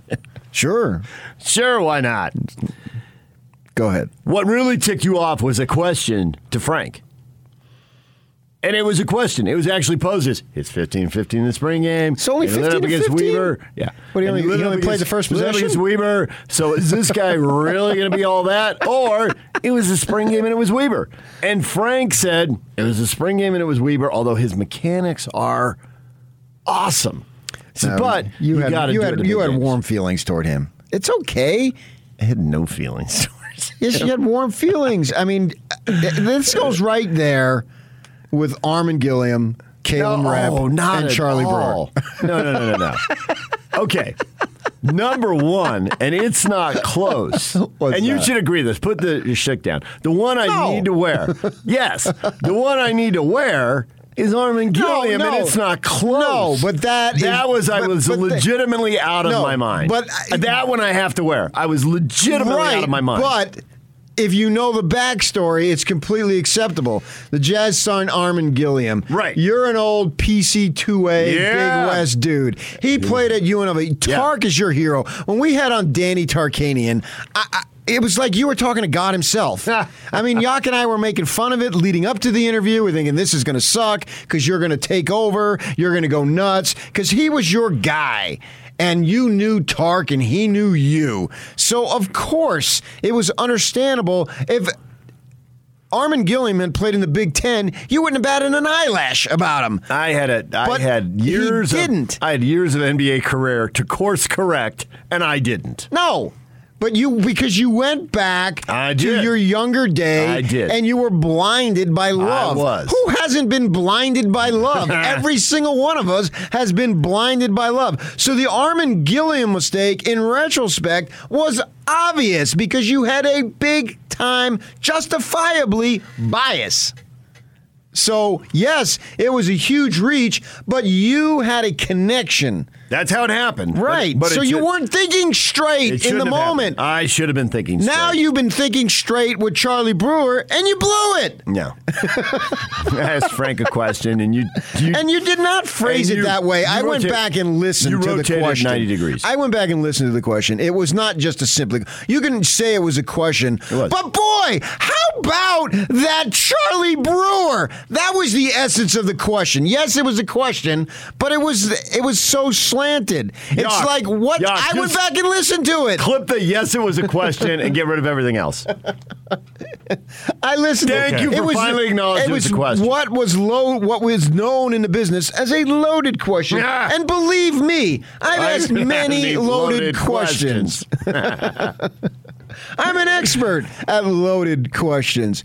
I bait most BYU players to saying dumb things, and I lead them down the path. Yeah, you and, just and they follow through. Holding the hand. Yeah. As Crystal Hall if I led her son and baited her son. And the answer was resoundingly yes. Except he already said he went into the room. planning to go Irregardless. off. It- that- but see, that's the point. That's her son. So she's biased. I fully understand that. There's a connection there. Obviously, you gave birth to the young man. So you have a deep, the, probably the most deep rooted connection you could possibly have. I've never given birth. I've never procreated. I don't know anything about that stuff. So I could I can't tell you about that. There is I have not sired an offspring, so I cannot speak to that. I haven't. you turn yourself into Sired an offspring. You spent as much Do you wanna time as OTB and the track as I have as a kid. You, would know. That's the way he. wanna- That's his background. That- that's that's my point. Armon Gilliam was your background. I read enough about Del Mar, even though we didn't go. I read enough. I get it. I'm just at this point. Are you Seattle Slew or are you Secretariat? what, what are you, Alydar or are you well, there's, there's secretariat and there's nobody else. Okay, There's others, but not even receiving votes. They're in a whole separate pool. Secretariat's 1 through 25 and all the others receiving votes. Then on the UPI, if you want to go there. Oh wow, this is old school. Yeah, now. there's There's coaches poll people. there's the poll if you want to go What there. is a UPI? People are asking. So of course she's going to have a bias. Of course you're going to have a bias.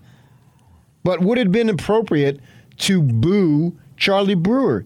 Even though it was a hoax and I tried to save you, but sometimes it doesn't work. I try my best and you still fall for You're it. lying. I don't see where you should be booing Charlie Brew. No boo on the brew. Now, how about if the quarterback runs out there like last year? Don't like, be a booer of Brewer. That's nice. That's decent. I'll give you that. When they run out, if they would have run out Jake Bentley, sometime is it a boo as opposed to bringing in Drew Lisk and Lisk comes in, they win the ball game, and everybody goes away happy in last year's silly season. Uh, if you boo if Bentley starts to go out there, are you booing the coaches for not making the change? Because one time I can recall specifically, they booed Crowton for making the change. when It he a- was playing three quarterbacks yeah, in a was like, game. uh, uh, who who's Right. going in this series? Yeah. let me see. Uh, let's do rock paper scissors. and uh, I can remember. So they really were booing the decision. Right, It really and- and was I a head was- scratcher. uh, uh, and yet some player has to run out there. Right, right. So you're not the booing the kid. Except the players at that point are probably also going, what are you doing? Oh, I know they were. Yeah, I think it was they had pulled Ingham in and they brought in Lance Pendleton, and it was a home game. And he, they, when Pendleton started running out on the field to start the possession after the kickoff or punt or whatever it was, you heard boos in the crowd. And I think there was more along the lines of the decision as opposed to the individual.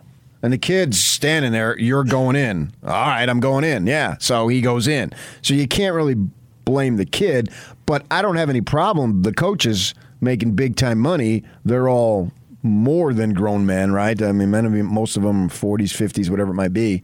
And so certainly that's acceptable. I totally agree with that. So sometimes there's a boo, but it's not completely directed towards the player. It's directed, as you said earlier in the segment, it's booed toward the coaching decision. That's I got to find be that fine, more, right? I find that more acceptable. I find it 100% acceptable. Yeah.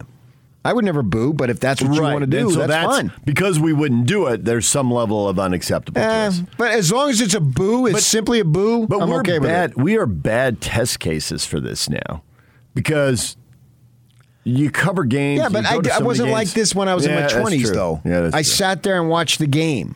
In my 10s, in my teens, I sat there and watched the game. in your tens, preteens, as an 11 and 12 year old. Right.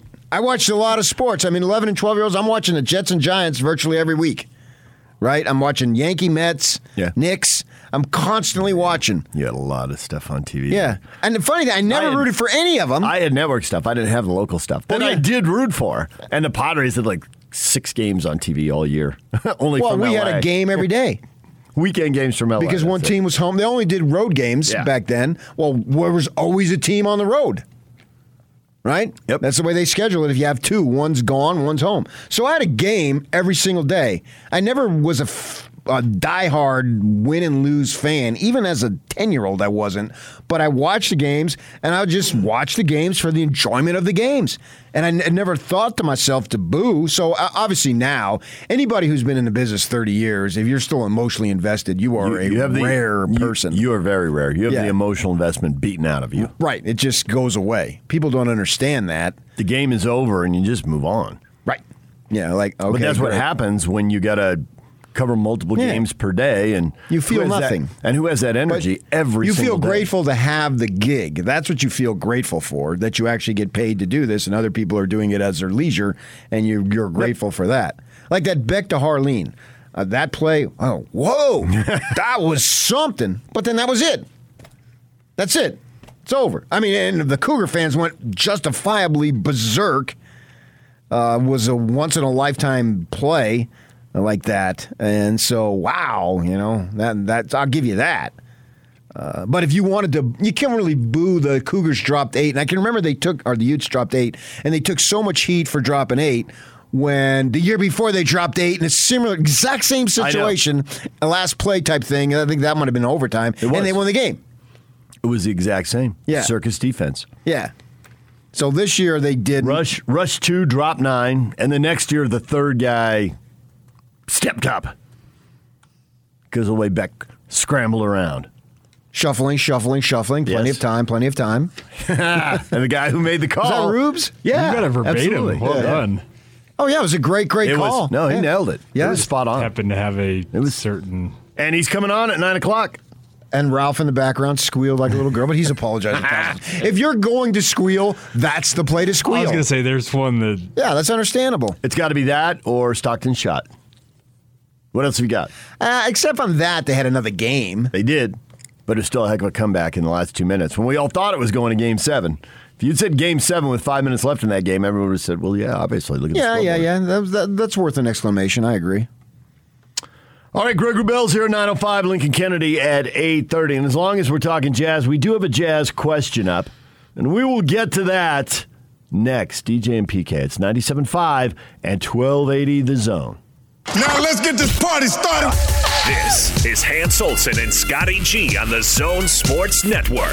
If Blake Anderson, in his first year at Utah State, beats a top 13 ranked BYU Cougar team in Logan, it would be overly devastating to Provo. And can you think of the chaos that would ensue in Logan? You'll never pay for another lunch or Oh, dinner. my gosh. In Cache Valley. In ever year again. one? In year one against a 4 Oh. 0 ranked 13th team. There's not a win on his schedule that will do more for him Yes. in that city. Could you imagine John Hartwell just made this hire and this guy comes in in his first year, beats Washington State, a Pac-12 team, gets his team to a 3 and 1 start and then knocks off his in-state rival? It would be insanely big. Hans and Scotty, weekdays from 10 to 2 on 97.5, 1280 The Zone and the Zone Sports Network. Football Friday is presented by Mountainland Supply, where the pros go for plumbing, landscaping, irrigation, agricultural irrigation, HVAC parts, tools, and safety equipment. Final location near you at mountainland.com. All right, question of the day, part two. The Jazz are in Las Vegas. Well, briefly. They're almost done now. But how much can this team bonding in Las Vegas help the Jazz? A little. Why?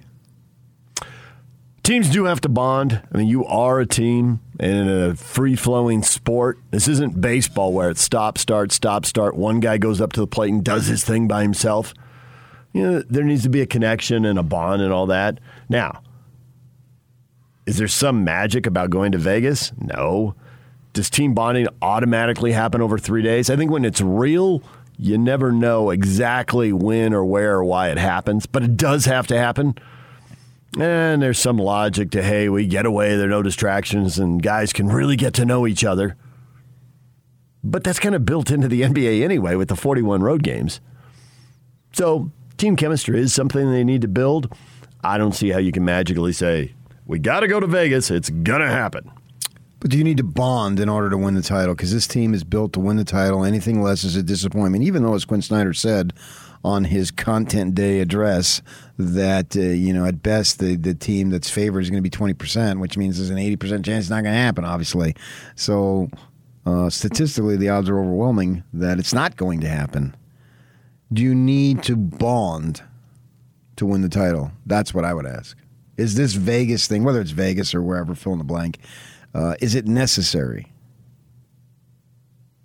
The only thing I can come up with is it can't hurt. Is it necessary? No, I never played the game, and I know all those people are going to say all that. You're right. I never played the game. I'm not going to pretend that I played the game. I don't know anything about it. I was a lousy athlete. I can't dribble. I can't shoot. I can't pass. Nobody told me to shut up and dribble because I can't.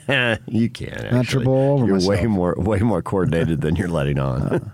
Uh, but that's what they think. so I know, but I've seen you, it. I've seen you play basketball. No, you'd be an okay player to pick up Jim. You'd be fine. I set a screen. They called me Rick to pick. I've seen you drill an open 17 footer. Oh, well, luckily it went in. It was straight Yeah, away. but and it, it I looked good whether it. it went in or not. I'd like to think of my uh, baseline hook. It's not like your elbow with some chicken wing stuck out over there and you took the ball back behind your head and flung it 30 feet in the air. It looked like a shot. I don't think it's necessary, but if they think it's necessary or they think it's going to help, I'm all for it because part of this is psychological. And in their minds, if they think this is something that is going to be good, then do it. I don't think it matters. Uh, when they're in the postseason, they're going to need to play well. I don't think you need to be boys because the reality is these guys aren't boys. They act like they're boys, but if you're friends, then there'd be no need for a reunion.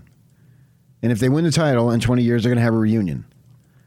All right, so let's hope they have a reunion. Right? Uh, but if you're with each other and you're friends, people can just go their separate ways over time, especially nowadays with foreign guys. They're absolutely. I mean, Joe's talked a million times how when it's I'm done, he's going, going to. Australia. and I don't blame him. I, that's where he belongs. And it's not like everybody else is going to Australia with him. Right. So I want them to bond on the floor. I don't care if they're buddies. I don't think they need to be buddies. But if they think they need to be buddies and they think this is worth it, then I'm all for it. They need to learn how to play together. And really, the nucleus of the team has returned. So it's Hassan Whiteside and Rudy Gay. Those are the two we would think. And then uh, Conley's probably not going to play 82.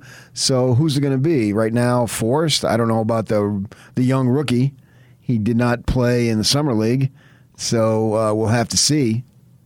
I would think right now Forrest has a leg up, but I don't know. Uh, we'll, we'll To be sorted out. yeah, you're not gonna you're not gonna sort that out in Vegas either way, No, you're not. right? Quin has his ideas, but he was just talking about it the other day, and he, he hedged, complimented both guys like you would expect when you still haven't played a preseason Yeah. game. Well, this is competition. So if it's between those two, who's ever the better dude and the most productive, there are no favorites. Uh, you don't care what their background is, what they look like. None of that stuff matters. It's who's going to help you win. That's the great thing about pro sports. Who's going to help you win? That's the only thing that matters, man. Or other things matter, but that's the most important thing because that's what they're charged to do win as many games as you possibly can and win in the playoffs. And if they think Vegas is going to help them, great. I don't see the need for it, but if they think it is, then I support it 100%. Well, they won't be the only team bonding. Other teams are trying to bond too. And the reason that the favorite is still only going to have an 18 or 20 or 23% chance or whatever to win the title is because there's lots of good teams out there. And they're all bonding. They're all trying to get that little extra edge. So I think the Lakers have more possessions. bonding. If you have a bunch of changes, then, Then I the think bonding that stuff, becomes more- Yes, yeah, more And they don't have that many changes. Why are you? Not going to no need to change the best record. You add to it, and they believe they've added to it in a positive way, and I think they have too. But that's the great thing about it, man. We don't have to worry about the schedule and the unfairness and going to Secaucus and Mike Jones is refing this game, so look out. He has a personal vendetta. All that stuff is a bunch of nonsense. DJ and PK, it's 97.5 and 1280 The Zone. Lincoln Kennedy joins us at 8.30. Pac-12 Network analyst, Raider radio analyst. The Raiders are 3-0 heading into a big Monday night football game. And we got him coming up at 8.30 and then also to talk about the Pac-12, which man, we know the North got off to a, a bad start, but now the North looks like the better of the two divisions. Who is who's going to rep the Pac-12 well? We will talk with Lincoln Kennedy coming up at 8.30. Greg Wrubell is here at 9 o'clock to talk BYU and Utah State. Dr. Johnson joining us now from Premier Wave, and they have got a, uh, a new high end machine. And can you explain how come this business and industry have been around, and yet this is a brand new machine? What What is the difference? What has happened? Well, this new machine just barely got FDA approved, and basically, you know, erectile dysfunction treatment's are fairly new new uh, side of medicine. It's really only been in existence maybe five to seven years. This machine actually took 10 years to develop, and it was actually specifically developed for erectile dysfunction. The other machines, while they work okay, they weren't really developed for erectile dysfunction. They were developed first for like plantar fasciitis or knee pain, arthritic things and they just discovered that it had some effect on erectile dysfunction. But this one was specifically designed for erectile dysfunction. And so what it does is it penetrates deeper because there's a lot of areas in the uh, erect, erectile tissue that can't actually be reached by the other machines because they only penetrate an inch to an inch and a half the, the acoustic wave power. This actually penetrates six inches, so it can get to those places that can't be reached by the other machines. So it's a sensitive subject, obviously. What would you tell the guys who are on the fence about this treatment? You know, I know a lot of people are kind of sitting there like, "Hey, should I do it? Should I? Should I not do it?" But my question is, why not do it? Because you don't need to suffer with it. So many men suffer with this. You know, 50% of men over 50 have some sort of erectile dysfunction, and actually 25% of men who are 30 or older have erectile dysfunction. So there's no need to deal with it. You can come in get it done. It's painless. It works exceedingly well, and you can get back to having you know better relations with your significant other. So, who's the best candidate for the treatment? So, there's a wide variety of men who suffer from erectile dysfunction. As I said, it can start even as early as 25 years old. And erectile dysfunction does not mean complete loss or use of the ability to get an erection. There's a lot of, you know, in between things where you're maybe not quite getting as good an erection as before, or you're not performing as well as you should.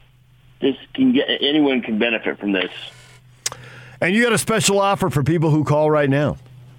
Yes. So if you mention 1280 the zone, we'll give you $300 off your treatments.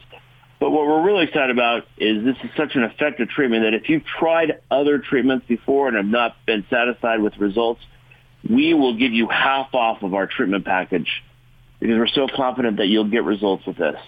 The number to call is 385 360 WAVE. That's 385 360 9283. 385 360 WAVE. Or find them online at premierwave.com. Thanks, Doc. Yeah, thanks. Good talking to you. DJ and PK in the morning, proudly presented by Mark Miller Subaru.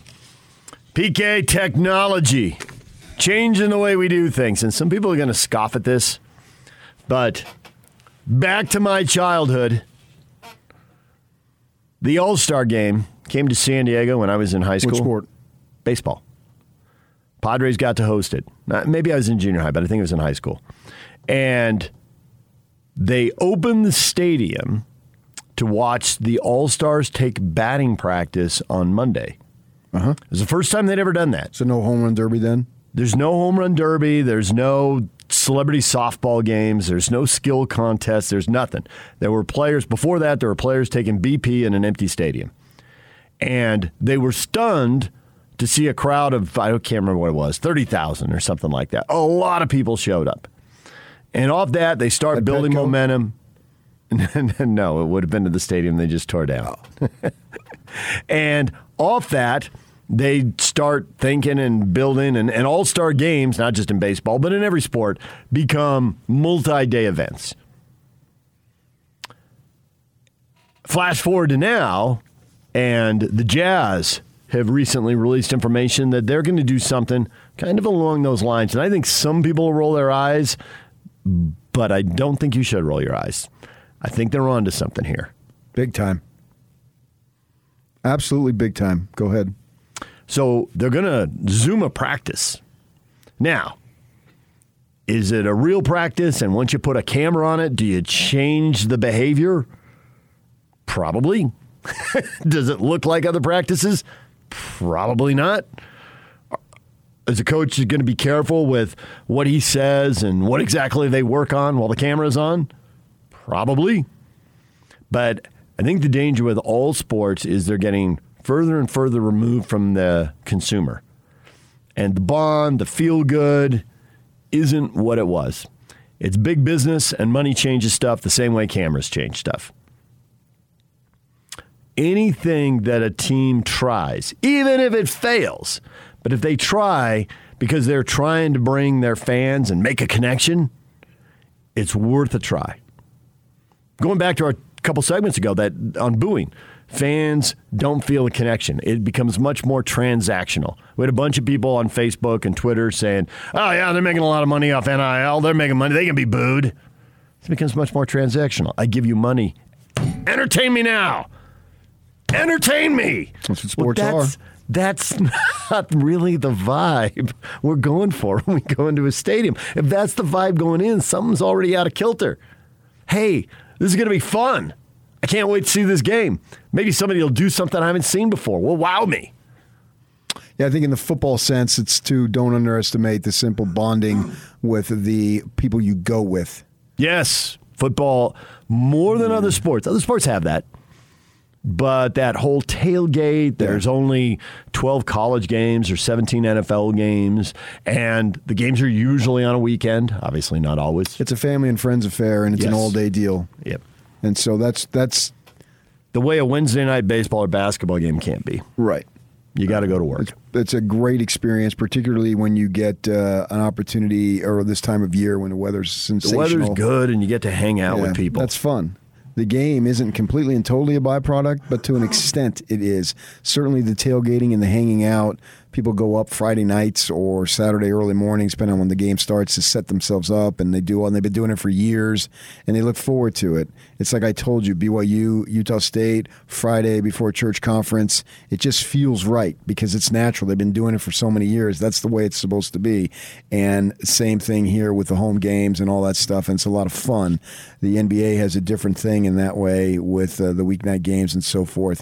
Uh, but you will see as the playoffs come out on the plaza here, in which the building in which we're in at Vivint, you'll see folks milling around and all, and that's a lot of fun too.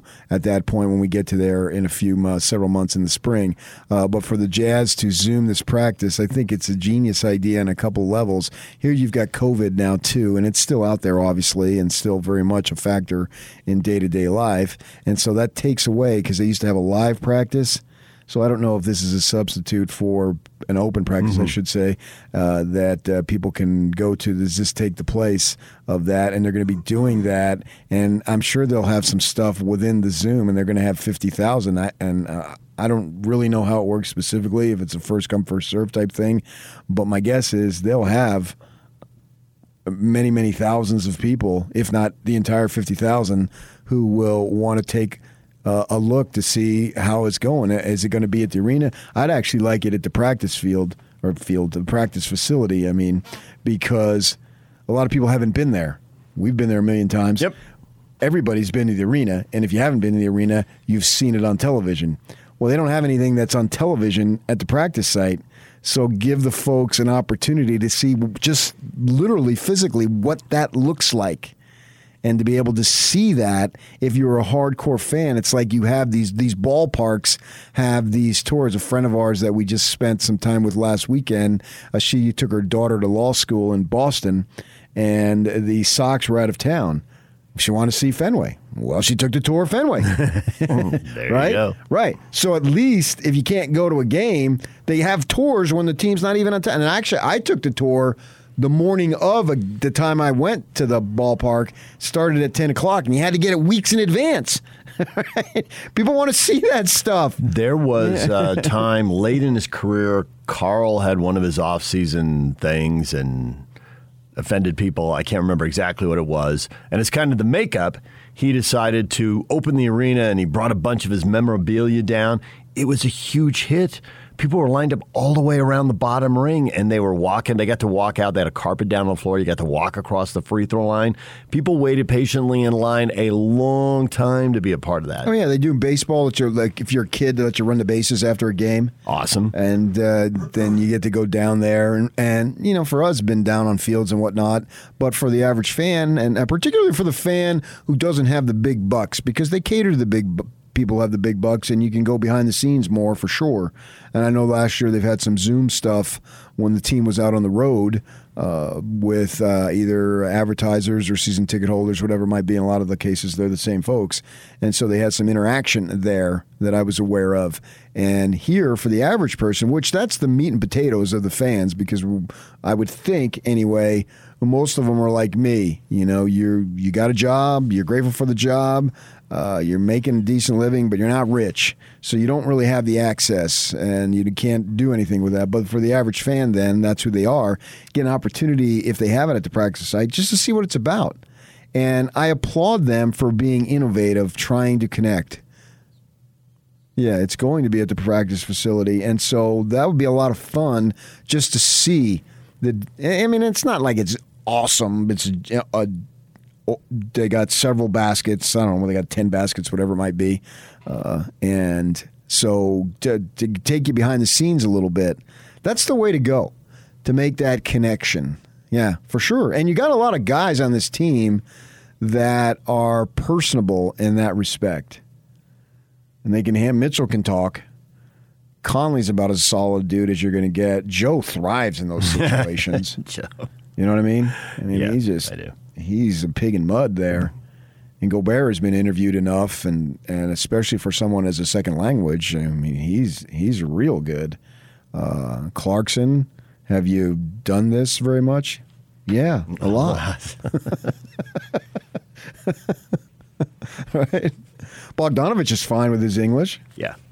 Uh, so No, Bogey can be quite accommodating and personable. yeah, yeah. So he's Like you say, they got a lot of that. Right. So get them there, get the fans, any form of connection. And, and I think with, with Smith being this, what would you say, uh, tech savvy minimum, uh, that this is just the start. Good, because they need something to replace what they had that's just been lost over time. Some by design, some some has been orchestrated, some has just kind of happened as a byproduct of other stuff. You know, you used to kind of get to know the players, newspaper writers, for all the ink stained wretches who were tough grinders after the truth. And they, they wrote a lot of they wrote a lot of features. And you can say they're fluff or whatever, but uh, people like that stuff. There's nothing wrong with it as long as you're still doing all the other stuff. You know, team goes on a losing streak. Well, you got to figure out why the team's on a losing streak. But that's been that's been lost, and then the general interaction around town is way down. You know, you go to a previous generation, people knew Karl Malone because everybody knew he ate lunch at the Judge Cafe. When he was uh, new in town, he wasn't married with kids yet and all that, and he would, as a bachelor, he would just go eat at the Judge Cafe. It was before you and I were here, but we've heard about we've heard the story from a lot. And all the people, well, you're right, in Louisiana, um, and all the people who are eating in the Judge see him coming in, and on some level, they feel like they know him. And They they know one thing about his life, where he goes to get lunch, but it's still a connection, and it must have mattered to people because enough people have told you and I. Oh, for sure. The funny thing Right, is, the more but- you do that, the more freedom you have. Yeah, I know, right? Because it becomes normal, and they don't ooh and ah and go crazy over you. Right. It's like, well, here comes Karl. It's a game day, and he's gonna get whatever salad, chicken thing you right, always right, got. Right. Yeah. So the more you put But- yourself out there, the more freedom you But, have. but as they build these better practice facilities and they want to help these guys with their diets, all of a sudden the guys are eating breakfast and lunch in the facility. They're not eating it out around town. You don't you don't see guys the same way. They're in the facility in the morning and they got film and whatever time on the training table working on whatever injury at practice and their individual work. Yeah, that's fine. I don't necessarily have a problem with that. Right, but it's just stuff changes over time and those connections are lost. So you got to find another way to build those connections. They're not going to stop feeding guys lunch over there and turn them out on the town just because that's the way it was done in the 80s. So you need a, a different opportunity for people to connect. And we'll find out how many people are really interested in this practice. And is this something that's going to be repeated or is it just kind of a one time deal? Yeah, remember that time that they, they had me go over and talk to the players, but it wasn't about basketball. That's where I got to know Joe. Mhm. Uh, most of them, uh, I would ask a question and they would swallow their barbecued beef sandwich and then answer. Because we did it right over there. and they were eating and talking. Uh-huh. Yeah. Yeah, yeah, yeah. They would uh, they would eat, and we they. I wasn't eating, but they were. They were, yeah. Uh, uh, and yeah, so they because they have the stuff right over there, and show that fireplace at the at the end of it to see how, and, and they're just a workout room. You know, just uh, what the workout room is just south of the actual gym, and just uh, I don't I don't know if they're going to do all that, but I would think fans would love that kind of stuff now more than ever, uh, because the team's going to be good. You know, how good? They're going to be regular season really good, playoff good. I don't know. We're still waiting. We're still waiting on that. And we got all fall, summer, and winter, and I guess we don't maybe a little bit of summer, but uh, fall. There's going to be at least six teams in the West that you'd figure win 50 Yeah. games. And that means at least two of them have to go out in the first round and two more have to go out in the second round. And because the Jazz have done both of those things, those will probably be considered disappointments if it happens to the Jazz. And I think it's a smart move too, in a sense, to try to create a bond. There's a player here, and we don't want to discuss it, but we've already heard about him staying long term. Right? It's, Might have heard a word or two about that. So bond him to them and them to him as much as possible. Because we know Stockton got with Hayward and said, you can build a legacy. And John was right. He was 100% right. Because now he's just a vagabond. You went to Boston, you got injured, they got other players. You went to Charlotte. Yeah, you're going to get your 30 mil a uh, year, but when you're done, what connection are you going to take from it? Mm, not. Whereas Not if you would have stayed here this whole time, Ty Detmer. you would have had your friggin' jersey when Ty wasn't taking the offensive coordinator job, but he was getting asked about it because he was coaching high school, he was getting successful, and people were connecting the dots they wanted to connect. I don't know. It's great to have a place to go back where you're loved. He was right. Oh, for sure. He Yeah. was right. It is great. Even even if Gordon decides, hey, I'm going to retire to San Diego because I like 71 got a house degrees. Right. He's got a place there. Or I'm going back to Indiana to be around there or wherever, uh, Florida, whatever. It's great to have a place to go back to. Secaucus. You're not going back to Secaucus. Franklin Lakes, then that's a real upscale area. That sounds better than Secaucus. Secaucus, I don't. I I saw the sign, but I didn't go there. Secaucus just sounds like warehouses. I don't know. It's very industrial. Franklin Lakes does sound. Might be a nice executive nine I there. think- There's some trees. I know Van Horn lived there. I think Phil Simms lived there. You type Well, it that's in there. pretty much Lakes, all you need to. I'll look. I'll look it up in the break. It's big money. DJ and PK, we are joined now by Dr. Justin Johnson. He is with Premier Wave, and uh, you're here talking about ED today. It is a sensitive subject. What would you tell guys that are on the fence about getting this treatment? Well, you know, to follow up with your discussion about making a connection, we're all about helping guys make a connection. So sometimes as you get a little older, you can't quite make that connection as well as you could. We're here to help because we can reverse that and correct that so you can make the connection you've always wanted to make. So you've got a uh, you've got a, a new technology that uh, has improved the results. How does this work? Yeah, so they've taken 10 years to develop this. But essentially what it does is it uses acoustic wave therapy, much like the other machines, but in a different way. There's different waveforms. This uses a column waveform, which lets it penetrate deeper. So it penetrates five times as deep as the old treatment modalities, so it gives you more than two times better results. It basically is a quantum leap in technology. It's like going from a dial-up phone to a smartphone, an iPhone 13. So when you talk to your patients, what do you hear about the results? What do they say? Oh, we've had we've had it for about a month now. We've treated a lot of patients, and we've gotten phenomenal results. I've actually been surprised myself because we've had people who had the treatment before with other modalities and not gotten good results, and they've gotten results right off the right off the bat. We've had people within two or three treatments because it's a six treatment series gotten started to get results right off the bat. So we've been really happy and impressed with the new technology. And you got a special deal for people who call and mention the zone. Yeah, so if they call mention the zone, uh, 1280 the zone, they will get $300 off their treatments.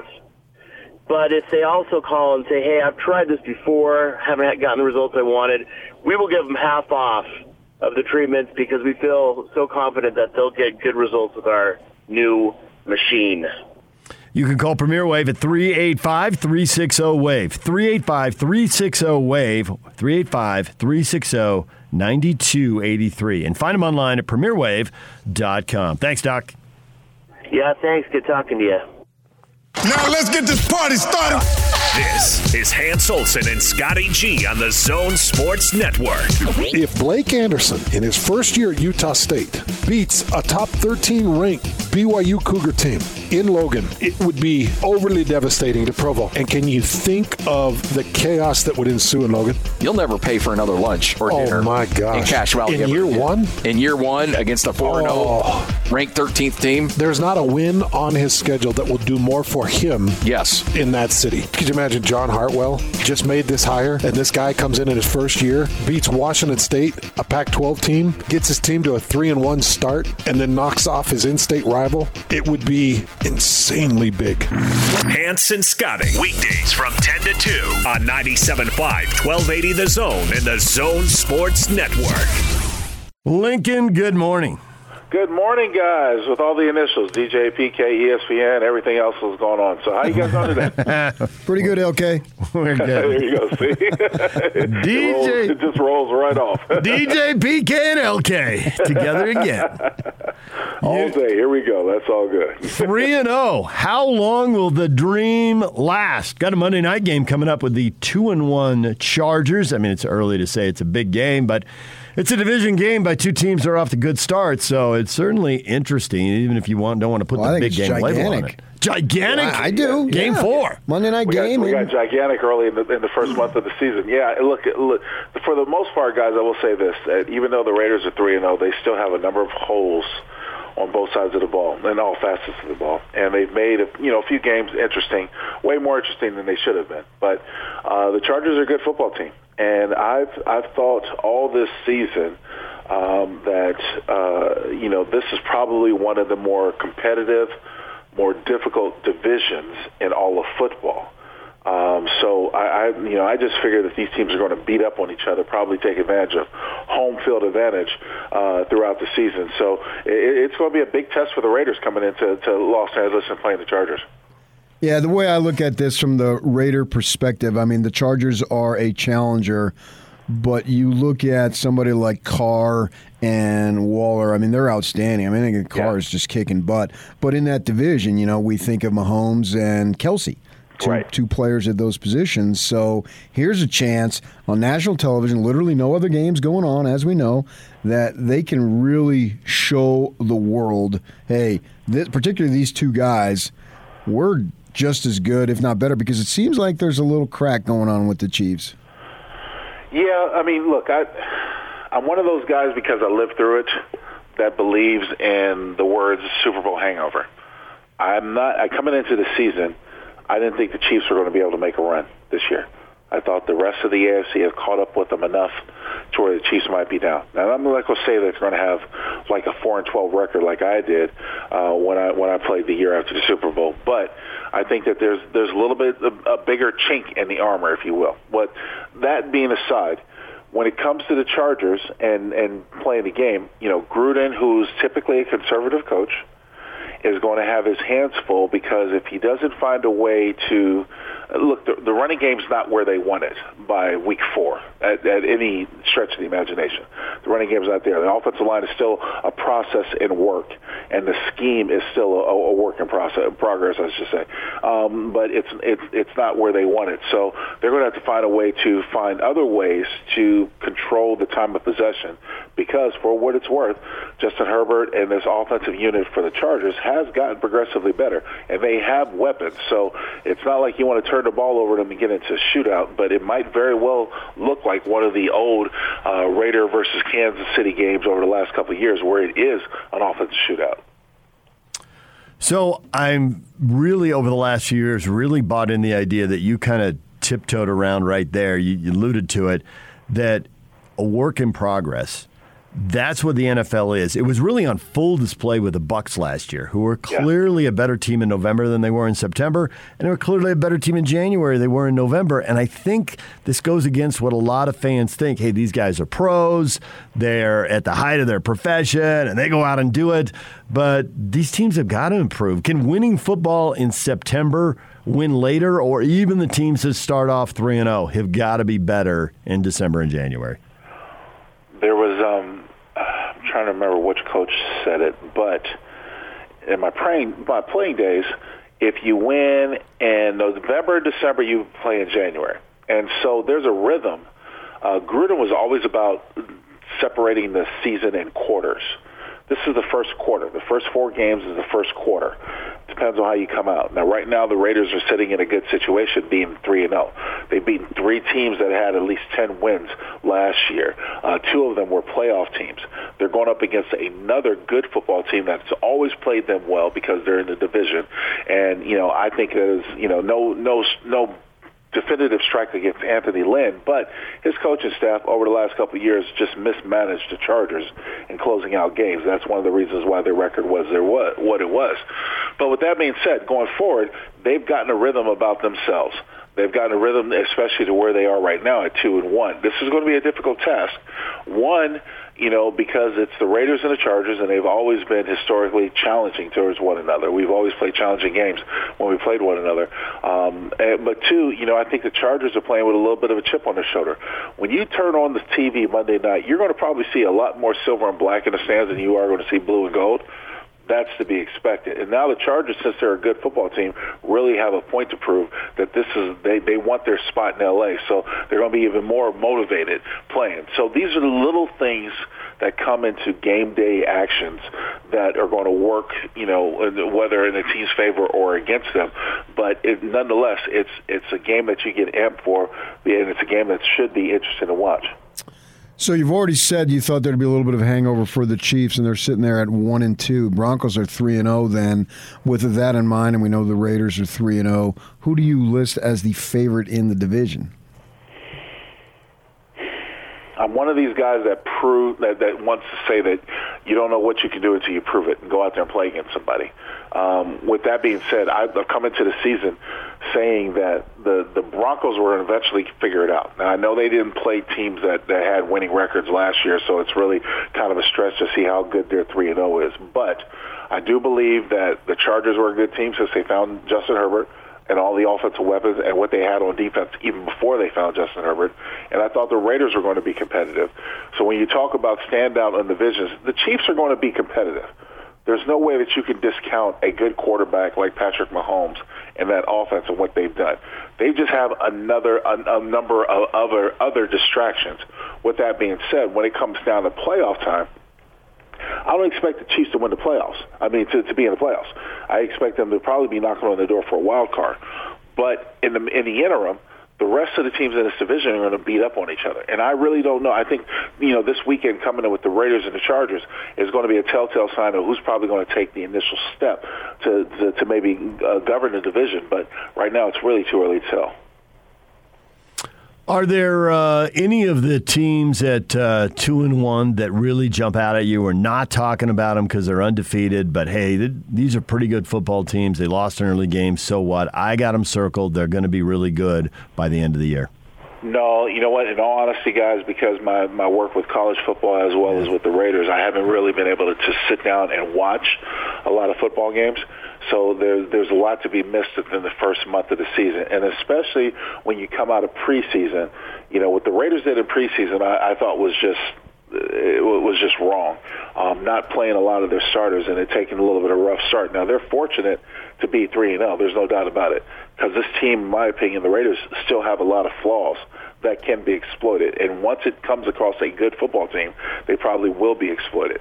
Um, I think they were very fortunate to face the the Ravens, the Steelers, and the Dolphins, who have all had offensive line issues and really had issues at the quarterback position and protecting the quarterback. And and you know the Ravens, without their star running backs and stuff like that, really had to depend on other things or other people uh, coming out the gate. Lamar Jackson, and, and they were fortunate enough to win as well as in Pittsburgh, as well as last week uh, against you know the the Dolphins, uh, because they made that game far more interesting than they had. But um, I still think this team has a lot of flaws. And and as I said a moment ago, it's going to be it, it, there's going to come a good team, and it might be the balanced attack for this team that they're facing this this Monday night that's going to exploit those flaws and really challenge this team to really step up in many other ways that they hadn't expected yet. There's a number of teams in the league that are 0 and 3, and I can safely say I feel confident in saying those teams suck, and they'll they'll continue to suck. Right. Right. So I got that at 0 and 3. But I'm really intrigued by teams that are 3 and 0 Right. because I don't know that I can say, well, those teams are going to be great. The Raiders Yeah. being the one, Broncos both in the same division. You got in the in the uh, across the board in the NFC West. The the Rams I think are going to be good. The Cardinals are three and zero, but I'm not sure. So it's kind of funny in that. Why if you're if you're zero and three, I know you suck. But if you're three and zero, I don't know if you're really good yet. Is that fair? Uh, very fair, very fair, because you really don't know what to. You know, here's the thing: when you look at somebody like the Broncos, you have to take in consideration that they're playing basically a last place schedule. Yeah. I mean, they're they're they're taking on teams. You know, I think it's the Giants, the Jaguars, and who was the other one? But uh, they didn't have you know had a combined limited number of wins over the last couple of years. So you you take that in consideration. Okay, it is what it is. But still, the fact that they're three and zero. I've said all along the Broncos were eventually going to figure it out. They're going to get a piece at quarterback. And they've been dipping and dabbing with Aaron Rodgers and other things, but Teddy Bridgewater has been solid for them. They have weapons on offense. We know about it. They've been a quarterback away of being competitive. And now because of their schedule, they are competitive and they're up in the upper upper ranks. I don't necessarily think they're as good as their record says, but it is what it is. You have to deal with it when you have to deal with it. And the Raiders have to cross that path when they do, playing them twice this season. Um, as far as other teams go in the National Football League, it's look, the, the, the Tampa Bay Buccaneers did something that no other team has done, especially after winning a Super Bowl. They brought their entire team back, the same team back. They got hot because of their defense in the latter part of last year. And I'm still convinced, as much people want to anoint Tom Brady uh, in this in this episode, that the fact that you know he threw three interceptions in an NFC Championship game, they should have won that football game. They, they they should not have won that football game. It, it's when you lose a turnover battle, you're not supposed to win games statistically. But because of their defense, they were that much better. With that being said, going forward, they still are a strong team. And I think the NFC is competitive. I think that you saw that with the Rams because the moment the Rams got Matthew Stafford, I mean, I put $100 down on 32 to 1 odds that they would be in the NFC Championship. I say they're going to win the Super Bowl. I say they're going to be in the NFC Championship. So they're on the way, and my bet is still good. Um, but but for the most part, you know, it's still up in the air because there have been so many intangibles due to preseason, due to post-COVID uh, from last year, so many intangibles for so many teams that it's still a long season. And promise, I'll promise you guys this: with that 17th game, that's going to have a lot of coaches being try to be creative and smart in how to defend some of their players midway through the season. And you might get people who are sitting down and resting just because they, they, they want to try to protect them for the end of the season. You know, in the Pac 12, uh, the Pac 12 South is not good, but it might end up being entertaining because there aren't any dominant teams. And if everybody's, you know, getting a B and nobody's getting an A, then, well, it's entertaining. There's six games with these four teams head to head. It seems like four teams can all make a case. Hey, we might be the team that does it. Why not us? Arizona and Colorado can't make that case, but everybody else has a chance to make a case. With that said, UCLA and Arizona State have the first of those six head-to-head matchups. Uh, do you like either team one more than another? Or is this the kind of thing you watch just because, man, I don't know what's going to happen in this game? I think UCLA is the team to beat in the South now. I think they're, you know, looking at them and watching film on them. They've got some pieces in place. They've made some minor mistakes along the way, but things that can be coachable. I think UCLA is is the one who's going to take the South. Do you think that if they got behind, they'd be able to play catch up a little bit? Because it seems like they're more of a running team. They've had a couple Yeah. of good runners. Yeah. But I'm not sure that DTR, if you could just say, boys, get on my back, I'm going to take you home. Yeah, I mean, I, I think that is it's a great point, I, I, and I do think there's some validity to that point. Um, it's but you know the thing is is that overall in the South, I don't see offensive firepower that's going to be able to step it up on a consistent basis to stretch them and really put the panic push the panic button for them. Uh, DTR is not going to be able to lead them back. I, I think the running game is going to be balanced enough to, to, to keep teams opposing teams on their heels. Okay. Obviously, the Utes have had to deal with the ultimate tragedy here, losing two ta- Yeah, teammates goodness, yeah. dying within a year. I mean, it's just awful. It's just, Yeah. it's brutal. I, I'm curious if you went through anything like that in your career, if there's anything you can draw, if you've had that experience, anything you can explain, or uh, like the rest of us, you just you shake your head and you feel awful. No, you shake them. your head. I mean, it's it really is sad. I do believe there's way too much violence in this world. Um, but I also know that you know back in my day, you know, we were never told to stay clear of parties or don't hang out and have good times. It just wasn't a senseless meaning to life and death. I mean, you you you have a blatant disrespect for life in the world today, it, it, and and it's sad. And it, it really, as a parent to three children who are teenagers right now and looking to go to college, you know, I don't I don't know where to put them at because let's face it, you know, when parents meet with coaches about potential scholarships for them to go on and try to better themselves, the mindset is that I'm turning my child over to you. I want you to protect them. I want you to, to nourish them. I want them to grow under your tutelage. You don't ever expect that you're turning over your child and you're never going to see him again. And and unfortunately, this is the world that we live in. And so it's hard. You know, my heart, my sentiment goes out to the family, obviously, as well as to the Utah program. I mean, the, the, the tragedies that they have, they've been before, been faced with them uh, over the past years, just senseless and unimaginable in many respects. Um, so it, it really is a, a tragedy in its own. Well, we appreciate your time and your perspective. Thanks for coming on and talking with us, Lincoln, and we will talk to you again next week. The guys with the initials, I appreciate it, guys. Be well. See you next week. DJ, PK, and LK. Weekly. I was thinking about what he said. I was thinking about this uh, this last earlier in the week. We haven't really talked about it because I don't as much. I don't know what we can add. But obviously, I'm going to a fair share of house parties and bars and whatnot, going to NAU and ASU, and never once did I think, "Oh, somebody's going to have a gun and someone's going to get shot." It just wasn't even on your mindset. It literally never ever crossed my mind whatsoever that that would happen. In the college community I was in, uh, working late shifts at the radio station, and there were parties, and there were guys, friends of mine, working jobs in food service, you know, pizza places and that kind of stuff that were working until 11 and midnight. So there were lots of us who were out. Some cases by ourselves, 10, 11, midnight, 1 a.m., and you didn't think anything of it, and nothing ever happened, and it wasn't really on the table or a topic for discussion. And the neighborhood where this happened, kid who carpooled with us lived maybe 10 houses away from where everything happened last weekend. It's not the kind of place where I, I think what you said, where it wasn't even on the radar. I don't think it was on anybody's radar in this neighborhood on Friday. And yet Saturday night, you know, they're hearing noises, they're hearing pops, they're calling the police. I don't think it was on their radar either. But there it is.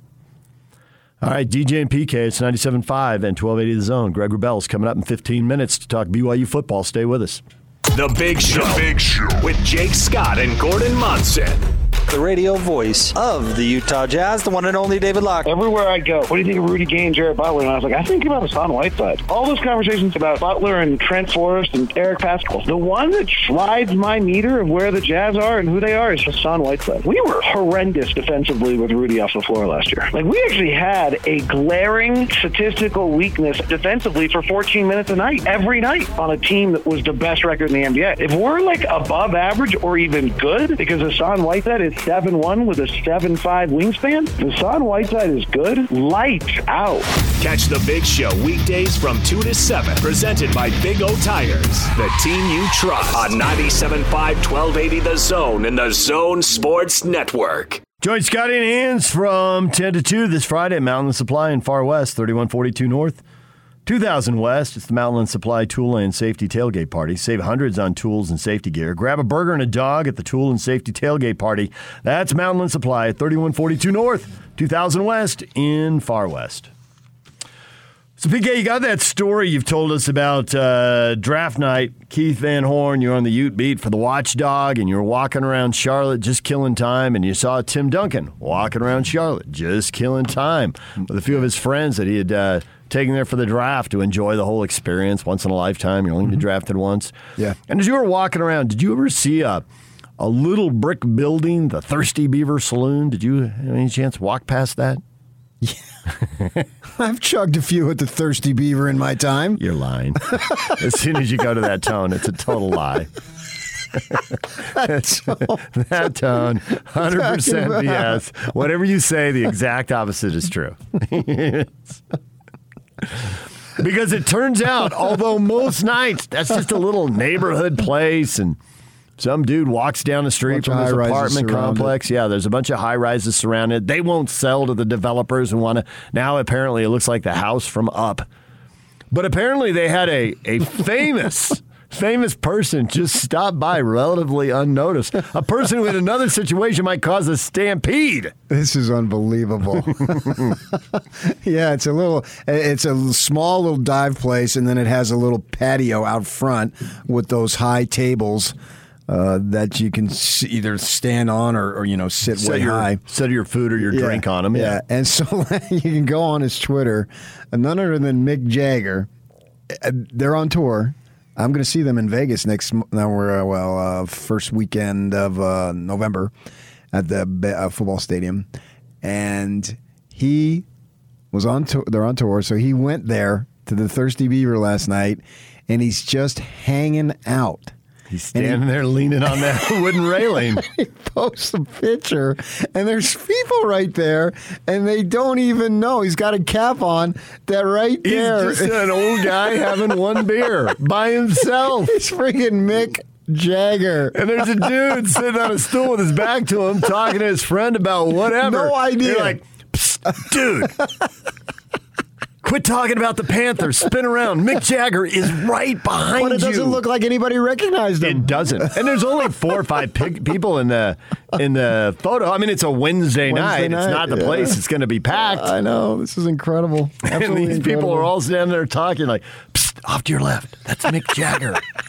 no, it's not, man. I'm not going to look. Oh, that's Don't awesome. play me for the fool. Yeah, that is so awesome.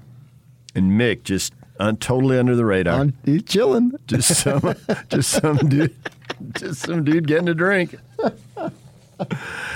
DJ and PK, we are doing, joined now by Dr. Justin Johnson. He is with Premier Wave, and you've got uh, you got something to set you apart from other ED clinics. You want to explain what you're doing?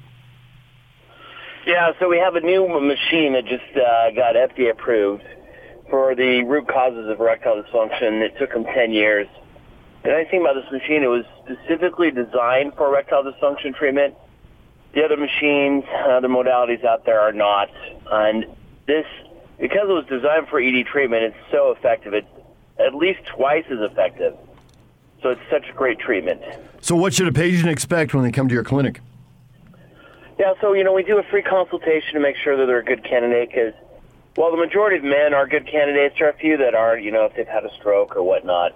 But once we've determined they're a good candidate, they come in, they get uh, very comfortable environment, well-trained staff. All of our staff has been certified, either as an esthetician or a nurse practitioner or a physician like myself. And then it's six treatments. We, we do two times a week, and it's pretty easy. So, which men are the best candidate? I see the, you hear people you can rule out, but who's really fits for this?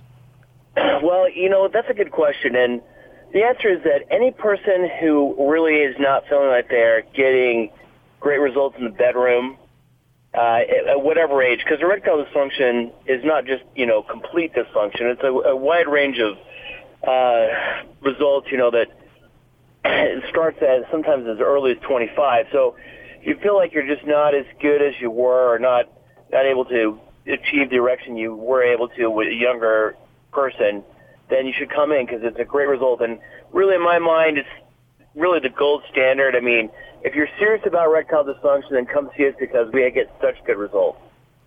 And you got a special deal for our listeners. Yeah, so if you mention uh, 1280 The Zone, we'll give you $300 off, you know, as an introductory offer to our new machine. But what we're really excited about is, you know, we've had, I know that a lot of people have tried other uh, modalities, not quite and gotten the results they want. So if you, you know, come in and show us you've tried it before, we will give you half off of all your treatments because we feel that confident that you'll get a great result. You can call right now 385 360 WAVE. 385 360 WAVE. 385 360 9283. Or check them out online at premierwave.com. Thanks, Doc. Yeah, thanks. Appreciate it. DJ and PK, it's 97.5 and 1280 The Zone. We're joined now by Greg Wrubell, play-by-play voice of the BYU Cougars. He is on the Smart Rain guest line. Best of State Award winner Smart Rain is having an end-of-season sale on the Irrigation Smart Controller. Save 50% off each Smart Controller purchased. Offer available to all commercially property zone listeners. Visit smartrain.net to schedule a demo today. Greg, good morning. Good morning. So he's going with Rush because it's a Canadian. But I, I would think uh, Rubes would like maybe Neil Young, Drake, or Anne Murray. Bring them all on. that's that. That's the start of a great playlist right there, BK. Just max out on Canadians, huh? But the star, but, but but the song you brought me in with, you know, speaks to all of us, right? Because it's the spirit of radio, and we all believe in that. We do. Uh, on the 1st and 15th, I especially do. I just get paid once a month. BYU is 4 0. They are nationally ranked. The number one reason for this great start in your mind is? Good football. Good complementary football. I mean, they're taking care of it. They're not giving it away. Uh, they're scoring when they get the opportunity, uh, especially the last game. Um, defense has been really solid. Um, they're, they're finding a way to be resilient. They've faced adversity in every game. Team comes back a little bit, and then BYU uh, does what it has to do to, to cl- kind of close things out. It's been good football. It's just been really solid. I, I you know, you, you could take a look at different areas and say they could be better here or there, but I really do feel when it comes to that phrase of complementary football, um, every side is doing what's what, what's you know what's taken to to win four games at this juncture. How much credit do you think in this circumstance goes to the consistency and the quality of the coaching staff? Well, I'm, I'm you know, I, I'm so impressed with, with the way A-Rod's called the first four games, and not that anybody should be surprised by it. He was, you know, deeply involved in play calling prior to his current assignment.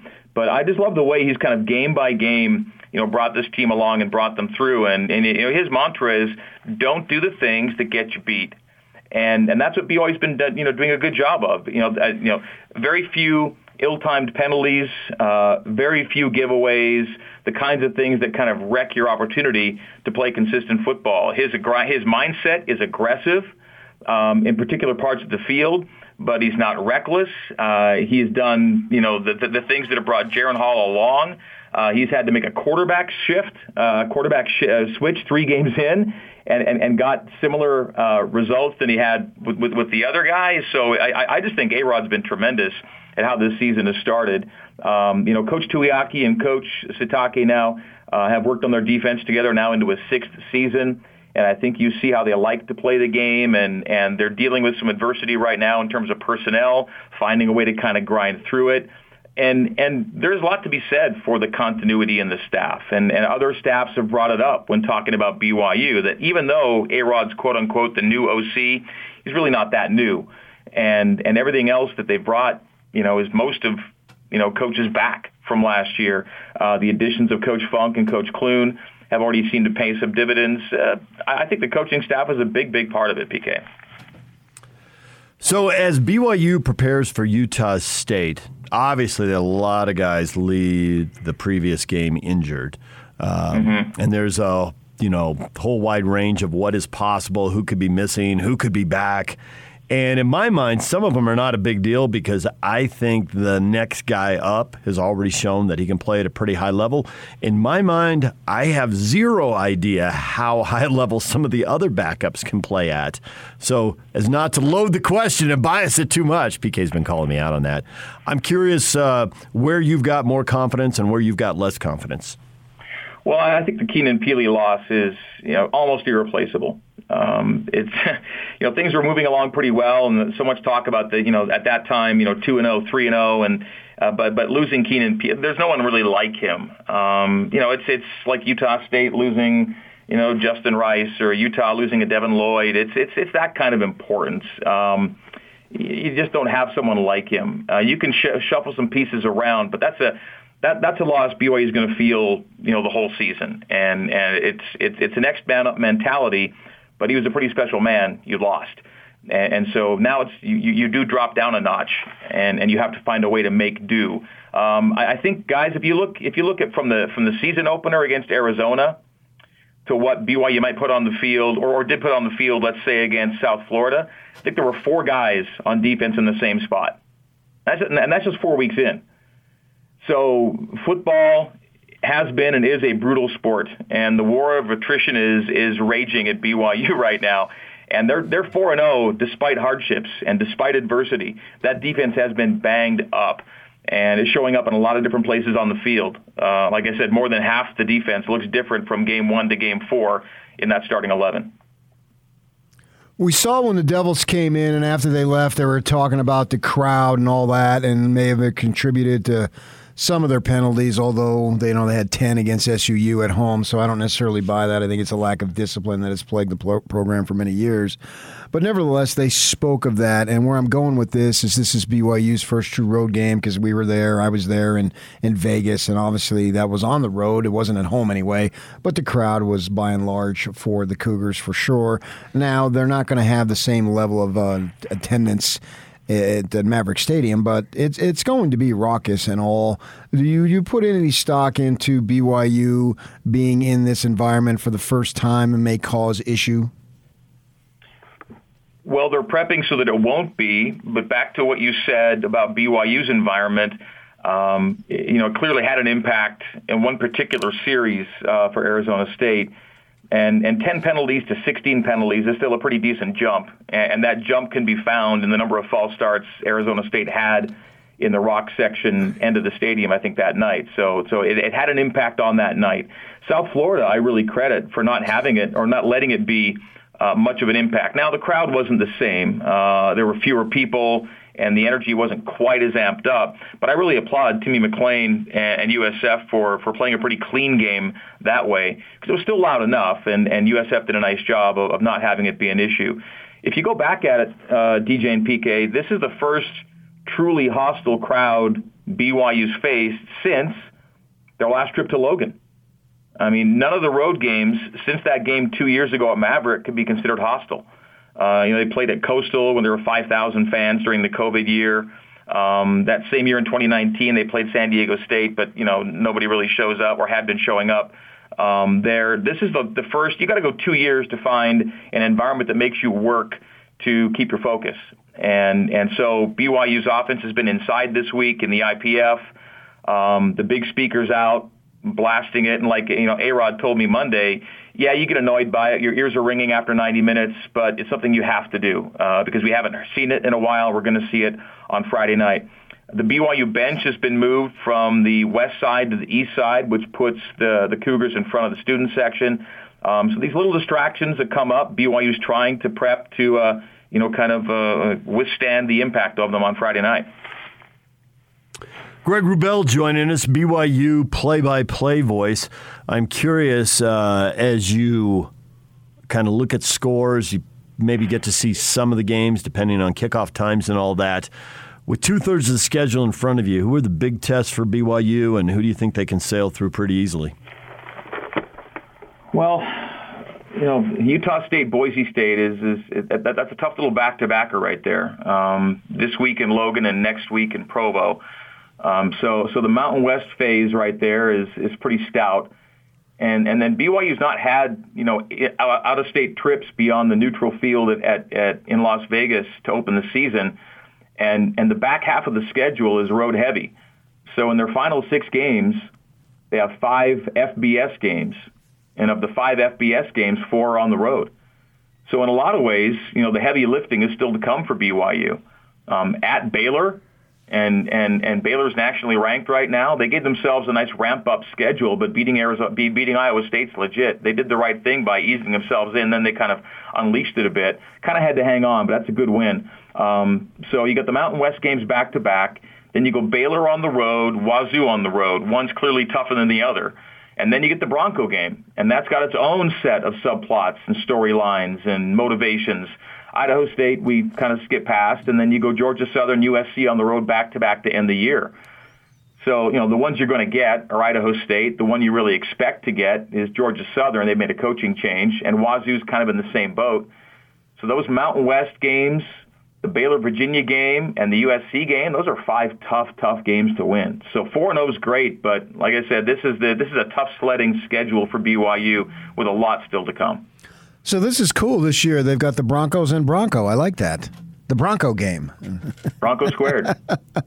uh, do you think that Utah State can exploit any of the same stuff that South Florida did in the second half? Well, I, I was really, I, I thought Utah State didn't get the, I mean, the, the, the 27-3 score will be among the more misleading scores in football this year, I thought. I, I, I, as I watched and listened to that game on, on Saturday, you know, I, I just thought, man alive, Utah State should be going to the halftime locker room thinking, how are we not leading this game?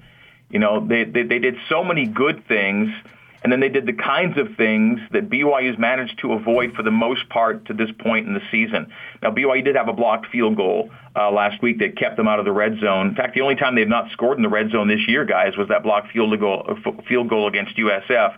But Utah State certainly didn't get enough bang for its buck last week. That was a winnable game, and 27-3 says it's not winnable. But if you were there, watched or listened, or saw how Utah State was moving the ball on Boise, you know, Utah State could have expected to lead at halftime and should have expected to be in that game, if not win it, but for the mistakes they made. Um, as to what Utah State can hope to exploit, I mean, USF, you know, did well, but was never really in a position to win that game. Um, they're, you know, A-Rod told me Monday, he said it's kind of weird. We had a team down 22 points that wanted to bleed clock. Um, and they weren't going to have enough possessions to win the game if they kept playing that way. And that's exactly what happened. Every time BYU got the ball, BYU scored. And every time USF got the ball, they wanted to run, you know, 12 to 18 plays um, in a very piecemeal fashion, and, and that wasn't going to work for them in the end. And so, in every game, you could argue BYU's been challenged, but they haven't been challenged to the point where they were in, in danger of losing the game. And so, you know, that's that's something Utah State will have to do. Let's keep in mind, guys, BYU's not trailed yet. So even if USF or if USU were to go up three or seven nothing, well, they've already put BYU in a spot they haven't been in yet this year. Right. Greg Wrubell joining us here on 97.5 and 1280 The Zone. Have you heard anything? Maybe it's too early, but have you heard anything about the impact the Big 12 announcement is having on recruiting? No, just beyond the general. Um, you know, they're, they're, going to get into maybe some geographic areas they, they weren't before. Um, they may have to uh, as a result of the conference shift. But I, I think you know the biggest impact will simply be if if they were ever losing out to kids on tiebreakers being P5, that's out the window now. So if if all things were equal with a recruit or a recruit's family, but P5 was the tipping point, well, you take that off the table, and that changes a lot of things because you know that BYU's probably lost a handful of guys they've wanted over that one particular component. And you know, I'm sure they were told if you you know if you could just give us that, it would it would make a difference. Well, now they've got that, so I really don't think it's going to you know drastically expand the pool. Uh, BYU Ask casts already a, a decently wide net, but they're always going to specialize in who they target. And I think when doing so, they can now do so on a, a truly equal playing field with the other big names they're competing with to land talent. Yeah, I actually think that where it would have the most positive effect, and I think this also in basketball, is in the grad transfer situation because they're going to be able to evaluate it. They're more mature, and obviously, I'm talking about the non LDS kid who maybe the have more uh, I don't know of an issue, but be more concerned about the honor code. Whereas you, an 18 year old thinking of four or five years in that environment, uh, as opposed to one or two. Plus, they're far more mature. They've been around a little bit. They understand the situation. So I really look for BYU to feast on the transfer market, particularly with basketball, because the jump from the West Coast to the Big 12 in basketball is just absolutely enormous. And so I'm expecting yeah. big things. And, and actually, now I want you to say, uh, let's see, bef- between now and 2025, BYU is going to make multiple Sweet 16s. Yeah, I'm not saying that. That a kid, Greg. Way to hold firm. but no, in all seriousness, I think Mark Pope is just going to do great stuff because I think this is a major improvement for him and his access to recruiting now because this is a top notch, without question, basketball league. Yeah, it's a game changer. He's already done great stuff. Right. You know, e- even within the confines of the WCC. Yeah and and especially even with grad transfer talent there too. You know, they they've already explored that market fairly well yeah. in the current confines, and so yeah, I mean he knows that you know that, that everything elevates in terms of expectation, uh, competition uh, the, the battle for athletes, it's all going to be ramped up, and he's in for it. If there's anybody who's in for it, it's Mark Pope, right? You guys know that. Right, and I think he yeah. is going to just, I really believe he's going to do great, great stuff because I think this, this is going to open so many doors because you're not going to find a better basketball league. Yeah, and, and the margin for error widens, right, when it comes to actual on-floor competition. Um, it, it's not, you know, two bids or bust, you know, or you have to finish second to, to, to, to the, the, the championship winning team to have a shot. Right. You can, you can be in the mix oh, in the Big 12 yeah, and still have a really, really good basketball team and have a great shot at playing in March. Well, uh, Oklahoma was uh, 16 and 11, I think, 9 and 8 last year, and they made the NCAA tournament. That right. just tells you the respect level that that conference has. They were an eight seed, so I don't want to say they're guaranteed to make the tournament, but their chances, as you say, they can finish fourth or fifth in that league and still get a six seed. Yeah, with, with the style of play, and you can argue, and you know, to some point, the level of talent BYU's been playing with, that would put you in the running, right? And and that's where you just need to be in the Big 12. I mean, yep. ideally, you're going to try and compete for championships, yep.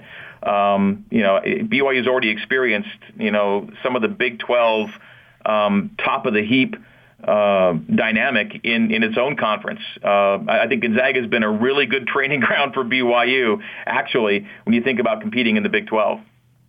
I think you're going to get your wish. I'll yeah. say it if you won't. I think Pope is going to get them to multiple Sweet 16s. What I feel bad about, Greg, is that you have just traded San Francisco for Stillwater and Malibu for Manhattan. And I froze one morning in Manhattan, Kansas because of college basketball, and I feel bad for you. No, you know the the, the great thing about the WCC uh, when it comes to basketball is every road trip you take is headed west, and uh, when you hit the Big 12, every road trip you take is going to be headed east, and so you're going to be um, you're going to be you know giving up the uh, the the sandstorms for the ice storms, um, and uh, it, it's going to be a, a different deal entirely the travel will be interesting. I'm sure there will be some stories to tell within a decade from now about getting to certain venues on certain nights. But uh, you know, obviously, the trade-off is is certainly worth it. Well, Stockton's been a good training ground in that regard, the same way Gonzaga has. nice giggle. Stock, Stockton's still pleasant enough. Greg, we appreciate a little bit of time. Thanks for joining us, and enjoy the game in Logan really looking forward to getting back up into uh, Maverik Stadium and, and hearing some uh, some opposing fans in the stands again. And and uh, you know, it's funny. BYU and Utah State have played nothing but blowouts for almost a decade now.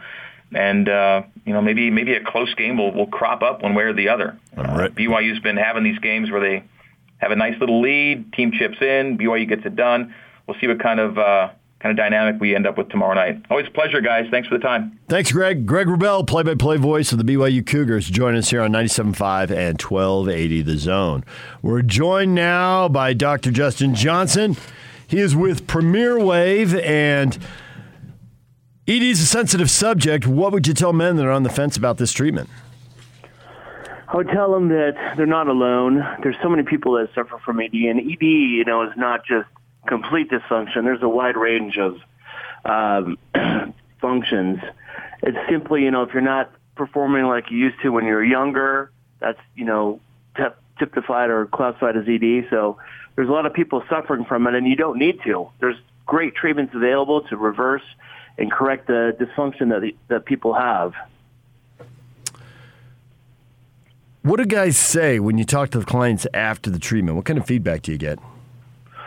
We've gotten such great feedback. Some men are just so happy. They're like, you know, I haven't had this kind of function in many years, and it's just great to reconnect with, you know, their spouse or their significant other, and they're just so happy with the results they've gotten, especially with this new machine that we have.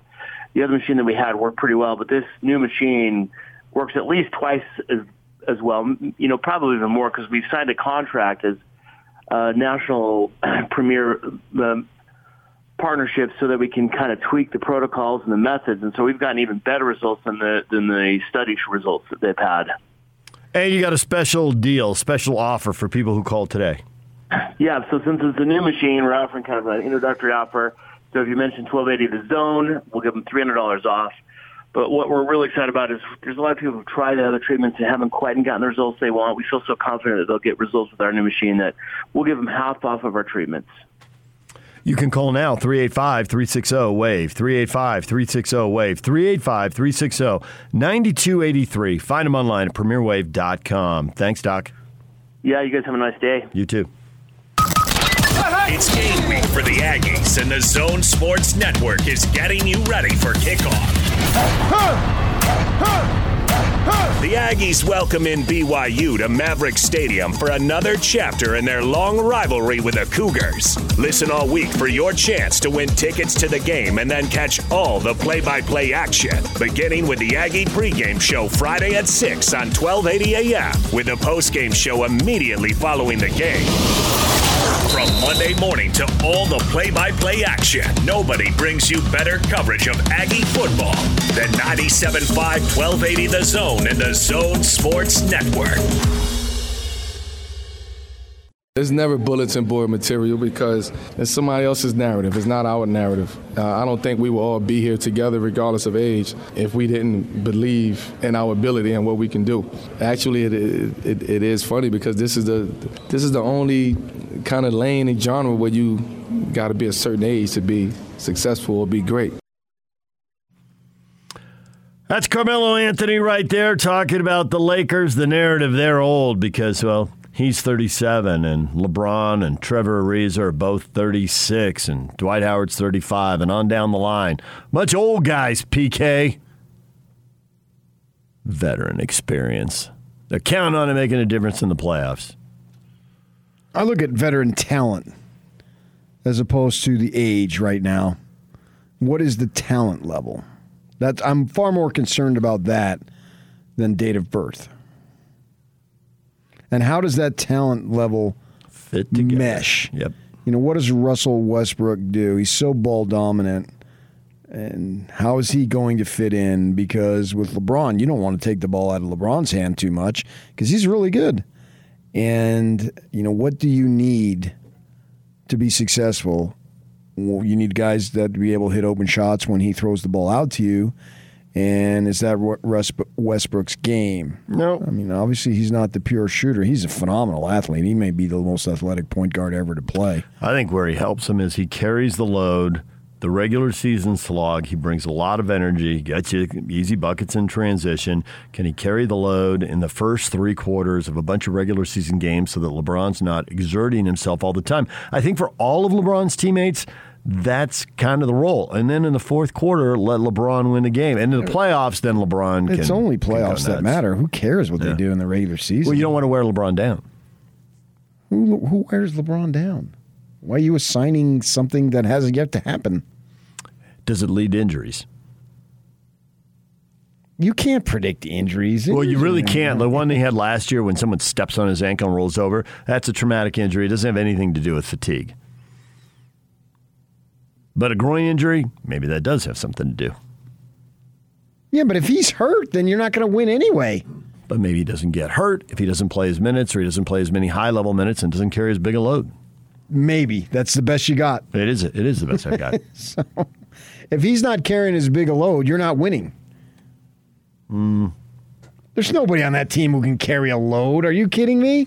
In a second and third quarter of a regular season I game. don't care about the regular season. Well, that's where he's going to have too much. I don't LeBron care. Is still a physical specimen and can handle fourth quarters and playoff games. That's all that matters. They're going to be judged on the postseason. Everything else is preliminary. Don't show up. Show up in March. Who cares what you do? Take that February break you took in Cleveland a few years ago. He is somebody who needs to be there for the postseason. He's about winning it all. You don't bring in a bunch of old dudes and can they do it in the regular season? Because if they can't, then and they do it in the playoffs, who cares? I, I don't. I don't consider them the title favorite by any stretch. I think it's a desperate attempt to try to get one more. Yeah, and and you know they tried it with uh, because the. Uh, I can make an argument by relying on these dudes in the second and third quarters, they're going to get hurt. I can make just as much of an argument there.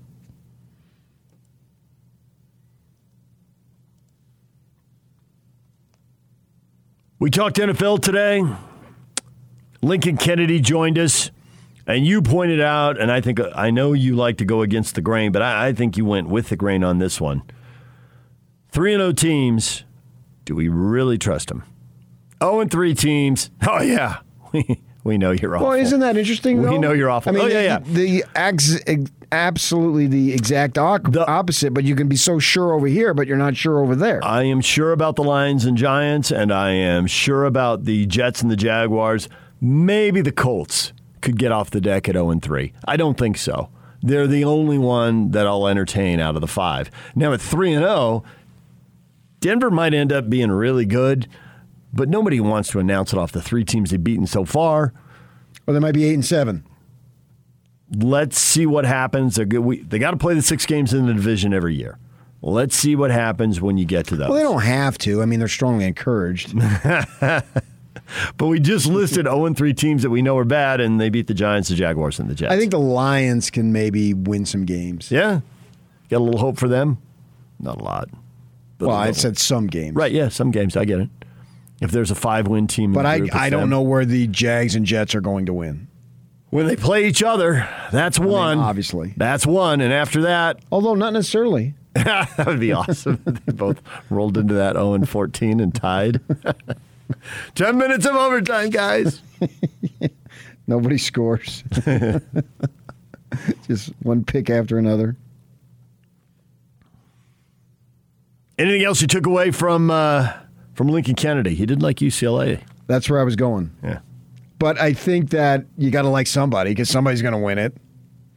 UCLA's got the two best wins. If you're saying who's looked the best so far, but the red flag on them is, oh, look how Fresno threw the ball on you guys with the game on the line. Yeah, but who's throwing the ball against them? you Like knew it that? was coming. The Utes, the Devils, Colorado, Arizona. USC. Yeah, I don't think they're going to go. Uh, But to your point, does Fresno have a better zero. passing attack? Does Fresno have a better passing attack than Utah? yeah, I mean Does that kid is a transfer from Washington, so Yeah. Mm, Do they have a better passing attack than ASU? There's a strong case to be made. We'll see well, right now they out. do. Yeah. Again, that it's next Saturday, and uh, well, this Saturday. Uh, For these guys, so on that particular day, and well, and you look at the stats too with them, and you think, wow, man, teams can throw on them. Well, Fresno did, that's for sure. Yeah, uh, there's no doubt about it. And so, can anybody else? Uh, remains to be seen. But I get why Lincoln would go with them because SC looks like a mess. The Devils just, they're going to commit a penalty. And, and Wrubell said, yeah, 16 penalties versus 10. Okay, that was 10 in the first half against SUU. It wasn't 10 total, it was 10 and a half. So now I got one half, they commit 10, and then the next two weeks later, they commit 16. So it's a little hard to explain that away. Yeah, and so when they commit seven penalties for 90 yards, you're jumping up and down against Colorado. ASU and UCLA cut it in Sa- half. Saturday night, eight thirty on FS1. A little must see TV there. It's it's going to be an odd Saturday with the Utes on a bye and BYU and Utah State playing on Friday. Saturday will be wide open to watch a little more regional and national games as opposed to Uh, Pac 12 games, I've already checked it out. Oregon and Stanford on ABC at 1.30. That's a big one. Bingo. Uh, and I- and I think that in this division anyway, we might change our minds two and three times. Yes. The six games head to head will be huge. And just when you think a team is out, they win one of those games. Yeah. You get a different opinion. And Greg Wrubell was just on, and he was talking about the injuries at BYU, but that applies all across college football. So a team that looks good now could be gutted by injuries by Halloween, and we could would be thinking about something else. You know what I found interesting, and you can go back and listen to that as he's describing Aaron Roderick. Mm-hmm. Basically, he's describing Aaron Roderick's uh, tenure under Kyle Whittingham. So Kyle Whittingham is having an influence on BYU football right now. Yes. Well, he had an influence on Kalani, too. Yeah, but they were always going to play that type of defense. Um, but you you play a defense, and that's more standard. Where it's the the variance of defenses that you can play is not going to be that good. BYU is not set up to play the three three five. That to think that they'll they'll never do that. That's not their way. Uh, whereas offensively, you could have all sorts of. There's more of a variance of philosophies, and I think he's what I think A Rod is doing right now is combining the best philosophy of Kyle with the take shots philosophy of Norm Chow. And can so see that. I you're getting that. and those are two influences on him. Yeah. Obviously. And so and everyone's influenced by people that you're influenced by and they're going to have a Right. mark on you. A guy you played for and a mm-hmm. guy you coached for, well, of course. Yeah. And so you're looking at that philosophy, and right now it, it's it's going extremely well because they're simply not beating themselves by any stretch. They're just not. And the one time they have a big turnover, the other team doesn't even get a snap off of it. More games are lost than are won, and they're not losing games. Jazz are going to have a practice on Zoom. We agreed this is a good thing. Use the, anything to bridge the gap and connect fans to your players and your team. It's a positive. Even if it doesn't work, it's worth a try. Well, it will. It's a practice. It'll work. I mean, if nobody is on it, so be it. It'll they'll still have the practice, but obviously, folks are going to be on it because there's all sorts of excitement with this team this season, as there should be. Football Fridays are presented by Stonehaven Dental. At Stonehaven Dental, they say yes. Yes to free exams and x rays for new patients and flexible appointments. Say yes to great dental care. Visit stonehavendental.com to schedule an appointment. DJ PK, it is time for your feedback. All the things you have to say about today's show. How acceptable is it to boo college athletes? Tom Hagen says, well, players, no. The offensive coach that calls three straight three and outs, yes. Although, as we got into earlier, how do the players know when you're booing the coaches? Well, you hold up a sign. This is for the coaches. okay, that's good.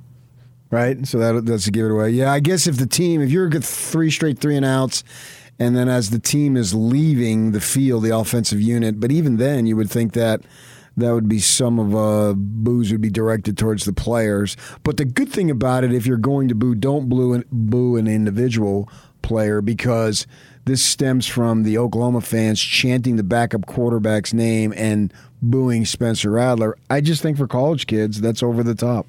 Ryan says booing amateur athletes is pretty weak. Of course, that leaves several college football teams as fair game. Heyo.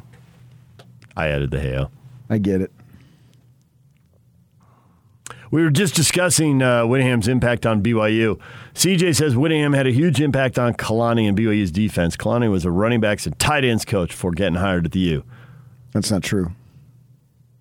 Tuiaki didn't know what defense he was going to run when he was hired at BYU. He said so in his first press conference. I did not. I don't know what I'm going to do, but thanks for hiring me. but certainly Kyle's had an influence on those guys because they coached under him. There's no question about that because everybody that you come in contact with one way or the other, maybe it's an influence for the bad. I'm not going to do that, but he's run a successful program, so there's no question that he's had a success. And then you can go back and say, well, then LaVell Edwards had an impact on Kyle Whittingham, and yes, he did. Yes, he and his father uh, Fred Whittingham, who coached at BYU, had an impact on his son, which is without question, he'll tell you that a thousand times over. So you can tennis volley that back and forth, but everybody you come in contact with is going to have an influence. And yes, BYU guys are going to be influenced by Utah guys and vice versa. Scream at the TV tweets at us. My perspective on booing of college athletes has changed a bit in the last few days. My Utes have been through a lot. I'm going to cut them some slack. Oh, the death of the player? Yeah. Uh, If that's what it takes for you, sure, fine. Jake says dirty plays deserve booze. Always. I'm looking at Coastal Carolina number 94 and the dude with the late hit on Baylor Romney last weekend. Oh, well, I'm talking about home team booing hometown player. I'm not talking about fans booing somebody else. The visitor, the opponent fans, I guess. We discussed uh, jazz bonding in Vegas. And Dan Met says whatever bonding happens in Vegas stays in Be- Vegas and adds a gif from the hangover. Well, then that doesn't work. You want that bonding to continue. You don't want it to end in Vegas. If that's the case, then that that's bonding needs to carry you through Milwaukee. Need some help. And I suspect that if they're off to a flying start and they're in first place at Christmas, then they'll be bonded just fine. Winning does help with the bonding. No doubt about that. Uh, I think it uh, doesn't it just basically cement it. Yep. Because whatever differences I have with you, who cares if we're winning? We're winning? winning. because these guys, particularly all these guys, you speak about a veteran team, they don't have as many over 30 guys uh, as uh, the Lakers, but the guys that they added, two nucleus guys to the rotation anyway, Gay and Whiteside, I mean, they're older. And they fully get they're coming here, and they chose to come here, coming here to play winning basketball. That's the whole point of them signing with the teams that they signed to play winning hoop. It's what it's about. Uh, there are plenty of guys over 30 on this team. Now, not the 35, 36, 37 year olds that the Lakers have, but there are plenty of guys in that 32 to Uh, 34. five. Rudy Gay is 35. I know he is. Yeah. Yeah. All right, DJ and PK, it is time to welcome in Dr. Justin Johnson from Premier Wave. You can find him online at premierwave.com. And, and Doc, you're telling folks that you've got a new piece of FDA approved equipment that's a game changer uh, in the ED world.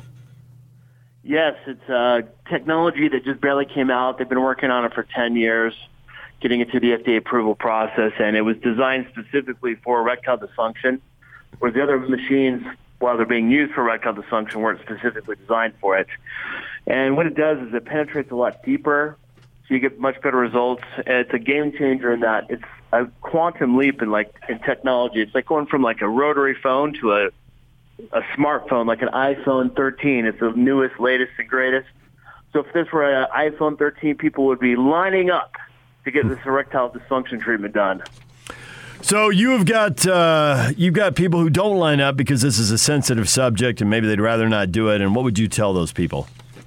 Yeah, you know, I'm a, I'm a man, and it's a sensitive subject. No one wants to admit that they're not as healthy and vigorous as they were in their in their youth, but it's a common problem that men face. More than 50% of men over 50 have some type of erectile dysfunction. So I would tell people, hey, you're not alone, and you don't have to live with this. I mean, it's such a big part of our lives.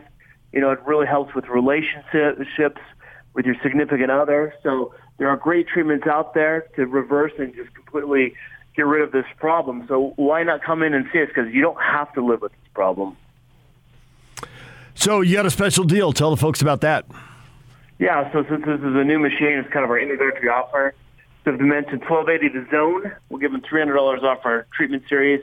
But what we're really excited about is this is such a great new technology. It works so well that anyone who's tried the treatments before and not had success, we will give them half off of our treatment package if they come and give us a try. All right, you can call right now 385 360 WAVE. 385 360 WAVE. That's 385 360 9283. Or find them online at premierwave.com. Thanks for joining us this morning, Doc. Yeah, gentlemen, you have a very nice morning.